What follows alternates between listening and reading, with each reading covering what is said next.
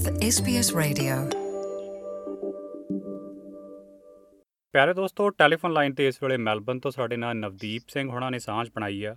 Parent ਵੀਜ਼ੇ ਨਾਲ ਸੰਬੰਧਿਤ ਸਾਡੀ ਕਵਰੇਜ ਇਸ ਵੇਲੇ ਜਾਰੀ ਹੈ ਤੇ ਆਗਾਮੀ ਚੋਣਾਂ ਦੇ ਮੱਦੇਨਜ਼ਰ ਅਸੀਂ ਲੋਕਾਂ ਨੂੰ ਪੁੱਛ ਰਹੇ ਹਾਂ ਕਿ ਉਹਨਾਂ ਦੀ ਵੋਟ ਤੇ ਸਪੋਰਟ ਕਿਹੜੀ ਪਾਰਟੀ ਨੂੰ ਹੋਏਗੀ ਤੇ ਕਿਹੜੀਆਂ ਨੀਤੀਆਂ ਉਹਨਾਂ ਲਈ ਅਹਿਮ ਹੋਣਗੀਆਂ। ਹਾਂਜੀ ਨਵਦੀਪ ਸਤਿ ਸ਼੍ਰੀ ਅਕਾਲ ਸਵਾਗਤ ਪ੍ਰੋਗਰਾਮ 'ਚ। ਸਤਿ ਸ਼੍ਰੀ ਅਕਾਲ ਪ੍ਰੀਤਿੰਦਰ ਜੀ ਧੰਨਵਾਦ ਜੀ ਐਸਬੀਐਸ ਪੰਜਾਬੀ ਦਾ। ਜੀ, ਦੱਸੋਗੇ ਸਾਨੂੰ ਇਸ ਵਾਰ ਫਿਰ ਜਦ 21 ਮਈ ਨੂੰ ਵੋਟਾਂ ਪਾਉਣ ਜਾਣਾ, ਤਾਂ ਮਨ 'ਚ ਕਿਹੋ ਜਿਹੇ ਖਿਆਲ ਆਉਂਦੇ? ਫਿਲਹਾਲ ਜਿਹੜੀ ਮੌਜੂਦਾ ਸਰਕਾਰ ਹੈ, ਜਿਹੜੀ ਆ ਪਿਛਲੇ ਤਿੰਨ ਟਰਮਾਂ ਤੋਂ ਹੈ ਜੀ, ਉਹਨਾਂ ਦੇ ਮੈਂ ਇੱਕ ਕੈਂਡੀਡੇਟ ਦਾ ਇੰਟਰਵਿਊ ਸੁਣ ਰਿਹਾ ਸੀ, ਜਿਹੜੇ ਕਿ ਕਹਿੰਦੇ ਸੀ, ਅਸੀਂ ਪੇਰੈਂਟ ਵੀਜ਼ਾ ਅਸੀਂ ਪ੍ਰੋਮਿਸ ਕੀਤਾ ਸੀ ਤੇ ਅਸੀਂ ਲੈ ਕੇ ਆਏ ਹਾਂ। ਤੇ ਪ੍ਰੀਤਿੰਦਰ ਜੀ, ਮੈਂ ਦਾਅਵੇ ਨਾਲ ਕਹਿ ਸਕਦਾ ਕਿ ਇਹ ਕੰਪਲੀਟ ਟਰਨ ਅਰਾਊਂਡ ਸੀਗਾ। ਇੱਕ ਤਰ੍ਹਾਂ ਦਾ ਲੋਕਾਂ ਨਾਲ ਧੋਖਾ ਕੀਤਾ ਗਿਆ, ਜਿਹੜੇ ਇੱਥੇ ਆਏ ਹੋਏ ਨੇ। ਆਪਣੇ ਪੰਜਾਬੀਆਂ ਦਾ ਖਾਸ ਮਸਲਾ ਹੁੰਦਾ ਵੀ ਇਮੀਗ੍ਰੇਸ਼ਨ ਦੇ ਨਾਲ ਬਹੁਤ ਸੰਬੰਧ ਹੁੰਦਾ। ਕਿਉਂਕਿ ਪਰਿਵਾਰ ਨੇ ਪਿੱਛੇ ਫੈਮਲੀਆਂ ਨੇ ਮਾਪਿਓ ਨੇ। ਤੇ ਕੀ ਉਹ ਵੇਲੇ ਇੱਕ ਥਾਂ ਤੇ ਇਕੱਠੇ ਹੋ ਸਕਣਗੇ। ਮੇਰੀ ਵੋਟ ਤੇ ਸਪੋਰਟ ਉਸ ਪਾਰਟੀ ਨੂੰ ਆ ਜੀ ਜਿਹੜੇ ਕਿ ਇੱਥੇ ਪੇਰੈਂਟ ਵੀਜ਼ੇ ਨੂੰ ਤਹਿਜ਼ੀਬ ਦੇਣਗੇ। ਕਿਉਂਕਿ ਅਸੀਂ ਇੱਥੇ ਜਿਹੜੀਆਂ ਇਹਨਾਂ ਦੀ ਪੇਰੈਂਟ ਵੀਜ਼ੇ ਦੀਆਂ ਜਿਹੜੀਆਂ ਨੀਤੀਆਂ ਨੇ ਉਹ ਖਾਸ ਵਧੀਆ ਨਹੀਂ ਹੈਗੀਆਂ ਜਿਹੜੀ ਸਰਕਾਰ ਦੀਆਂ ਨੇ। ਤੇ ਮੇਰੀ ਵੋਟ ਉਹਨੂੰ ਆ ਜੀ ਜਿਹੜੀ ਪੇਰੈਂਟ ਵੀਜ਼ੇ ਦੀ ਮੰਗ ਨੂੰ ਅੱਗੇ ਰੱਖਣਗੇ। ਜੀ, ਤੇ ਕਿਉਂ ਲੱਗਦਾ ਤੁਹਾਨੂੰ ਕਿ ਮੌਜੂਦਾ ਸਰਕਾਰ ਨੇ ਆਪਣੇ ਜਿਹੜੇ ਵਾਅਦੇ ਕੀਤੇ ਸੀ, ਉਹ ਪੂਰੇ ਨਹੀਂ ਕੀਤੇ? ਕੀ ਖਰਚੇ ਨੂੰ ਲੈ ਕੇ ਕੋਈ ਰੌਲਾ ਜਾਂ ਕਿਸ ਕਿਸਮ ਦੀ ਗੱਲ ਹੈ ਦੇਖੋ ਜੀ, ਇਹ ਬਹੁਤ ਹੀ ਕੰਪਲਿਕੇਟਿਡ ਆ, ਕਿਉਂਕਿ ਜਿਹੜਾ ਇਹਨਾਂ ਨੇ ਪੇਰੈਂਟ ਵੀਜ਼ਾ ਜਿਹੜਾ ਇਹਨਾਂ ਨੇ ਪ੍ਰੋਮਿਸ ਕੀਤਾ ਸੀਗਾ, ਇਹਨਾਂ ਨੇ ਇੱਕ ਬੌਂਡ ਦਾ ਨਾਮ ਦਿੱਤਾ ਸੀਗਾ, ਜਿਹੜਾ ਕਿ ਇੱਥੇ ਭਰਨ ਨੂੰ ਕਿਹਾ ਸੀਗਾ ਵੀ ਅਸੀਂ ਇੱਕ ਬੌਂਡ ਲਵਾਂਗੇ ਤੁਹਾਡੇ ਪੇਰੈਂਟਸ ਨੂੰ ਇੱਥੇ ਪੱਕੇ ਕਰਨ ਦੀ, ਜਿਹੜੀ ਕਿ ਇੱਕ ਜਿਵੇਂ ਕਿ ਕਹਿ ਲਓ ਕੋਚ ਮਚੌਲਾ ਜਿਹਾ ਹੀ ਹੋ ਗਿਆ। ਜਿਹੜੀ ਕਿ ਲੋਕਾਂ ਦੇ ਸਮਝ ਤੋਂ ਬਾਹਰ ਆ। ਮੈਂ ਸਮਝਦਾ ਵੀ ਇਹ ਮੌਜੂਦਾ ਸਰਕਾਰ ਇਹ ਨਾਕਾਮਯਾਬ ਰਹੀ ਹੈ ਲੋਕਾਂ ਨੂੰ ਸਮਝਾਉਣ ਦੇ ਵਿੱਚ ਤੇ ਇਹੀ ਚੀਜ਼ ਹੈ ਜੀ। ਜੀ ਤੁਹਾਡੇ ਪਰਿਵਾਰ 'ਚ ਹੋਰ ਕੌਣ-ਕੌਣ ਆ ਤੇ ਇੱਥੇ ਕੌਣ-ਕੌਣ ਰਹਿ ਰਿਹਾ ਇਸ ਵੇਲੇ? ਹਾਂਜੀ ਮੇਰੇ ਪਰਿਵਾਰ ਦੇ ਵਿੱਚ ਮਾਤਾ ਪਿਤਾ ਨੇ ਜੀ ਇੱਕ ਭੈਣ ਆ। ਪਰਿਵਾਰ ਇਸ ਟਾਈਮ ਮੈਲਬਨ ਆਏ ਹੋਏ ਨੇ ਜੀ ਘੁੰਮਣ। ਮਾਤਾ ਪਿਤਾ ਬਸ ਉਹਨਾਂ ਦੀ ਨਜ਼ਦੀਕੀ ਬਸ ਹੁਣ ਜਾਣ ਦੀ ਹੋਈ ਹੈ ਤਿਆਰੀ ਬਟ ਇੱਥੇ ਆ ਕੇ ਉਹਨਾਂ ਨੂੰ ਬਹੁਤ ਚੰਗਾ ਲੱਗਾ ਪਰ ਇੱਕ ਤਰਾਸਦੀ ਵੀ ਹੈ ਕਿ ਬੱਚਿਆਂ ਤੋਂ ਦੂਰ ਰਹਿੰਦੇ ਆ ਤੇ ਬਸ ਇਹੀ ਮੰਗ ਰੱਖਦੇ ਆ ਜੀ ਕਿਉਂਕਿ ਅਸੀਂ ਪੰਜਾਬੀ ਬੜੇ ਇਮੋਸ਼ਨਲ ਆ। ਜੀ। ਪੇਰੈਂਟਸ ਦੀ ਨੂੰ ਵੀ ਥੋੜੀ ਜਿਹੀ ਅੱਗੇ ਪਹਿਲ ਦਿੱਤੀ ਜਾਵੇ ਕਿਉਂਕਿ ਅਸੀਂ ਇਸ ਕੰਟਰੀ ਨੇ ਸਾਨੂੰ ਬਹੁਤ ਕੁਝ ਦਿੱਤਾ ਜੀ ਅਸੀਂ ਟੈਕਸ ਭਰਦੇ ਆ ਸਾਡਾ ਇਹ ਐਜ਼ ਅ ਸਿਟੀਜ਼ਨ ਇਹ ਫਰਜ਼ ਵੀ ਬਣਦਾ ਕਿ ਅਸੀਂ ਆਪਣੀ ਚੁਆਇਸ ਸਰਕਾਰ ਦੇ ਅੱਗੇ ਲੈ ਕੇ ਆਈ ਜੀ ਬਹੁਤ-ਬਹੁਤ ਮਿਹਰਬਾਨੀ ਨਵਦੀਪ ਸਾਡੇ ਨਾਲ ਗੱਲ ਕਰਨ ਲਈ। ਧੰਨਵਾਦ। ਧੰਨਵਾਦ ਜੀ। ਪਿਆਰੇ ਦੋਸਤੋ, ਟੈਲੀਫੋਨ ਲਾਈਨ ਤੇ ਇਸ ਵੇਲੇ ਸਾਡੇ ਨਾਲ ਮੈਲਬਨ ਦੇ ਦੱਖਣ ਪੂਰਬੀ ਇਲਾਕੇ ਡੈਂਡੀਨੌਂਗ ਤੋਂ ਮਨਪ੍ਰੀਤ ਸਿੰਘ ਹੁਣਾਂ ਨੇ ਸਾਂਝ ਬਣਾਈ ਆ। ਉਹ ਉੱਥੇ ਇੱਕ ਭਾਰਤੀ ਗਰੋਸਰੀ ਸਟੋਰ ਚਲਾਉਂਦੇ ਆ। ਆਗਾਮੀ ਫੈਡਰਲ ਚੋਣਾਂ ਦੇ ਮੱਦੇਨਜ਼ਰ ਸਾਡਾ ਸਵਾਲ ਉਹੀ ਹੈ ਕਿ ਉਹਨਾਂ ਦੀ ਵੋਟ ਤੇ ਸਪੋਰਟ ਕਿਸ ਪਾਰਟੀ ਨੂੰ ਹੋਊਗੀ ਤੇ ਕਿਹੜੀਆਂ ਚੋਣ ਨੀਤੀਆਂ ਦੇ ਤਹਿਤ ਉਹ ਆਪਣੀ ਵੋਟ ਦਾ ਇਸਤੇਮਾਲ ਕਰਨਗੇ। ਹਾਂਜੀ ਮਨਪ੍ਰੀਤ, ਸਤਿ ਸ਼੍ਰੀ ਅਕਾਲ, ਸਵਾਗਤ ਪ੍ਰੋਗਰਾਮ। ਸਤਿ ਸ਼੍ਰੀ ਸਤਿ ਸ਼੍ਰੀ ਅਕਾਲ ਭਾਜੀ। ਜੀ, ਦੱਸੋਗੇ ਇਸ ਵਾਰ ਫਿਰ ਮਨ ਬਣਾ ਲਿਆ ਵੋਟ ਪਾਉਣ ਦਾ ਤੇ ਕਿਹੜੀ ਪਾਰਟੀ ਨੂੰ ਵੋਟ ਪਾਉਣੀ ਆ ਤੇ ਕਿਹੜੀਆਂ ਚੋਣ ਨੀਤੀਆਂ ਤਹਿਤ? ਹੁਣ ਸੋਚਿਆ ਤਾਂ ਇਹੀ ਹੈ ਜੀ, ਵੋਟ ਜਿਹੜੀ ਪਾਉਣੀ ਇਸ ਵਾਰੀ ਕਾਫੀ ਦੁਚਿੱਤੀ ਚ ਹੈ ਜੀ। ਅਸੀਂ ਆਪਸ ਚ ਵੀ ਸਾਰੇ ਫਰੈਂਡਸ ਇਹੀ ਸਲਾਹ ਕਰਦੇ ਹਾਂ, ਜਦੋਂ ਮਿਲਦੇ ਹਾਂ ਜੀ। ਅਸੀਂ ਉਸ ਪਾਰਟੀ ਨੂੰ ਇਸ ਵਾਰੀ ਸਪੋਰਟ ਕਰਾਂਗੇ ਜੀ, ਜਿਹੜੇ ਸਾਡੇ ਵਾਸਤੇ ਚੰਗੀਆਂ ਨੀਤੀਆਂ ਲੈ ਕੇ ਆਉਣਗੇ।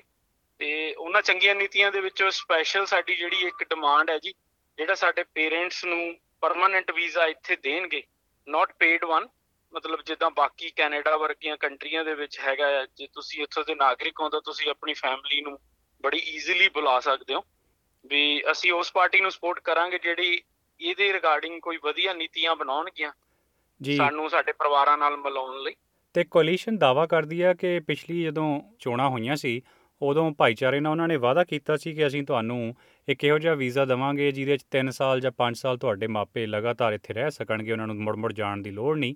ਤੇ ਉਹ ਕਹਿ ਰਹੇ ਆ ਕਿ ਅਸੀਂ ਇਹ ਡਿਲੀਵਰ ਕੀਤਾ, ਉਹਨੂੰ ਤੁਸੀਂ ਕਿਸ ਨਜ਼ਰ ਨਾਲ ਵੇਖਦੇ ਹੋ? ਉਹਨਾਂ ਨੇ ਜੀ ਵੀਜ਼ਾ ਤਾਂ ਡਿਲੀਵਰ ਕੀਤਾ ਲੌਂਗ ਟਰਮ ਉਹਦੇ 'ਚ ਕੋਈ ਸ਼ੱਕ ਨਹੀਂ, ਪਰ ਉਹ ਵੀਜ਼ਾ ਜੀ ਉਹਨਾਂ ਨੇ ਪੇਡ ਵੀਜ਼ਾ ਡਿਲੀਵਰ ਕੀਤਾ। ਮਤਲਬ ਤੁਸੀਂ ਕਹਿ ਸਕਦੇ ਹੋ ਵੀਜ਼ਾ ਵੇਚਿਆ ਉਹਨਾਂ ਨੇ, ਜਿਹਦੇ 'ਚ 5000 10000 ਡਾਲਰ ਫੀਸ ਸੀ, ਪਰ ਹਰ ਇੱਕ ਮਿਡਲ ਕਲਾਸ ਬੰਦਾ ਉਹ ਫੀਸ ਨਹੀਂ ਅਫੋਰਡ ਕਰ ਸਕਦਾ। ਹੁਣ ਇੱਕ ਬੰਦਾ ਜੋ ਹਸਬੰਡ ਵਾਈਫ ਨਾਰਮਲ ਜੋ ਵੇਜਿਸ ਤੇ ਕੰਮ ਕਰ ਰਿਹਾ ਆਸਟ੍ਰੇਲੀਅਨ ਵੇਜਿਸ ਤੇ ਕੰਮ ਕਰ ਰਿਹਾ ਤੇ ਕਾਂਟ ਅਫੋਰਡ ਇਟ ਜੀ। ਇਨ ਇਸ ਵੀਜ਼ੇ ਦੀ ਬਹੁਤ ਜ਼ਿਆਦਾ ਫੀਸ ਇਦਾਂ ਨਹੀਂ ਹੋਣੀ ਚਾਹੀਦੀ ਤੇ ਵੇਟਿੰਗ ਨਹੀਂ ਹੋਣੀ ਚਾਹੀਦੀ। ਜਿਹੜੇ ਪੇਡ ਵੀਜ਼ੇ ਵੀ ਹੈ ਜੀ, ਉਹਦੇ 'ਚ ਵੀ 100000 ਡਾਲਰ ਤੁਸੀਂ ਪੇ ਕਰਕੇ ਕਿੰਨੇ ਸਾਲ ਵੇਟ ਕਰਦੇ ਹੋ ਜੀ? ਜਿੱਦਾਂ ਇੱਕ ਐਗਜ਼ਾਮਪਲ ਹੈ, ਮੇਰੇ ਮਦਰ ਹੁਣ ਇੰਡੀਆ ਗਏ ਸੀ, ਉਹਨਾਂ ਦੀ ਉੱਥੇ ਪਾਸਡ ਅਵੇ ਹੋ ਗਏ। ਤੇ ਮੈਂ ਇਹਨਾਂ ਨੀਤੀਆਂ ਕਰਕੇ ਪਹਿਲੀ ਗੱਲ ਤੇ ਕੋਵਿਡ ਦੀਆਂ ਸਿਕਸ਼ਨਾਂ ਸੀ ਮੈਂ ਜਾ ਹੀ ਨਹੀਂ ਪਾਇਆ ਜੀ ਨਾ ਹੀ ਉਹਨਾਂ ਨੂੰ ਇੱਥੇ ਬੁਲਾ ਪਾਇਆ।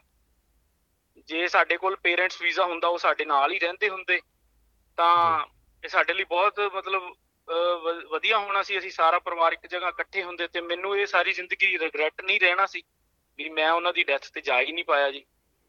ਜੀ ਤੇ ਤੁਹਾਡੇ ਪਿਤਾ ਜੀ? ਉਹ ਉੱਥੇ ਹੀ ਹੈ ਜੀ ਹਜੇ। ਤੇ ਉਹਨਾਂ ਦਾ ਉਹ ਉਹ ਇੰਡੀਆ ਇਕੱਲੇ ਹੈ ਜੀ ਇਸ ਟਾਈਮ ਅਸੀਂ ਦੋ ਬ੍ਰਦਰ ਆ ਦੋਨੋਂ ਅਸੀਂ ਆਸਟ੍ਰੇਲੀਆ 'ਚ ਆ ਜੀ। ਸੋ ਤੁਹਾਡੀ ਕੋਸ਼ਿਸ਼ ਆ ਹੁਣ ਉਹਨਾਂ ਨੂੰ ਇੱਥੇ ਪੱਕੇ ਪੈਰੀਂ ਪਰਮਨੈਂਟ ਕਿਸੇ ਵੀਜ਼ੇ ਤਹਿਤ ਹਾਂਜੀ। ਇੱਥੇ ਲਿਆਉਣ ਦੀ। ਹਾਂਜੀ। ਜੀ ਬਹੁਤ ਬਹੁਤ ਮਿਹਰਬਾਨੀ ਮਨਪ੍ਰੀਤ ਸਾਡੇ ਨਾਲ ਗੱਲ ਕਰਨ ਲਈ। ਧੰਨਵਾਦ। ਥੈਂਕ ਯੂ ਜੀ।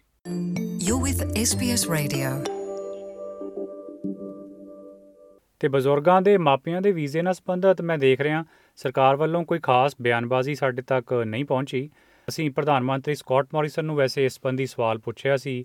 ਐਸਪੀਐਸ ਤੇ ਵੱਖੋ ਵੱਖਰੇ ਲੈਂਗੁਏਜ ਪ੍ਰੋਗਰਾਮਸ ਨੇ ਉਹਨਾਂ ਨੇ ਆਪਣੇ ਸਵਾਲ ਪ੍ਰਧਾਨ ਮੰਤਰੀ ਨੂੰ ਭੇਜੇ ਸੀ ਤੇ ਪੰਜਾਬੀ ਪ੍ਰੋਗਰਾਮ ਨੇ ਪ੍ਰਧਾਨ ਮੰਤਰੀ ਸਕਾਟ ਮੌਰਿਸਨ ਨੂੰ ਪੁੱਛਿਆ ਸੀ ਕਿ ਬਜ਼ੁਰਗਾਂ ਦਾ ਜਿਹੜਾ ਵੀਜ਼ਾ ਵਾ, ਉਹਨੂੰ ਸੁਖਾਲਾ ਕਰਨ ਲਈ ਜਾਂ ਘੱਟ ਕੀਮਤ ਤੇ ਦੇਣ ਲਈ ਕੀ ਸਰਕਾਰ ਨੇ ਕੋਈ ਨੀਤੀ ਉਲੀਕੀ ਆ? ਤਾਂ ਉਹਨਾਂ ਨੇ ਸਾਨੂੰ ਇਹੀ ਜਵਾਬ ਦਿੱਤਾ ਕਿ ਪਿਛਲੇ ਜਿਹੜੀਆਂ ਚੋਣਾਂ ਹੋਈਆਂ ਸੀਗੀਆਂ, ਉਹਦੇ ਸਰਕਾਰ ਨੇ ਵਾਅਦਾ ਕੀਤਾ ਸੀ ਕਿ ਲੰਬੇ ਸਮੇਂ ਦਾ ਵੀਜ਼ਾ ਦਿੱਤਾ ਜਾਊਗਾ।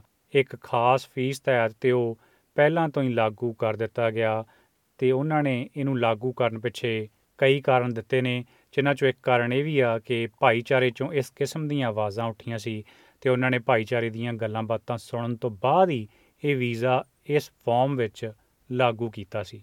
ਆਓ ਸੁਣਦੇ ਹਾਂ, ਸਕਾਟ ਮੌਰਿਸਨ ਹੋਣਾ ਦੁਆਰਾ ਦਿੱਤਾ ਗਿਆ ਇਹ ਬਿਆਨ। A question from SBS Punjabi program. Feedback from our audience tells us that current parent visa options are too costly. Are there any policy discussions on better aligning the needs of young migrant families who often seek family reunification? Well, it was our government, and, and at my um, uh, encouragement and instruction to the to the uh, now immigration minister um, to go and develop that temporary parent visa. Now, this is a very important change, and it was being done to ensure that we can have some reunification of families um, without having to trigger uh, all the other more permanent visa arrangements. What matters most is getting families together. And the sponsored parent temporary visa allows parents to come to Australia for up to 10 years. That was a 2016 election commitment uh, that we have delivered on, and it was the result of extensive consultation with communities who use it. Uh, migrant families waiting to sponsor their parents for a temporary sponsored visa can lodge an application to become a sponsor. We've had some 4,400 of these temporary visas being granted since they opened in April of 2019. We recognise the importance of family to the Indian community, especially.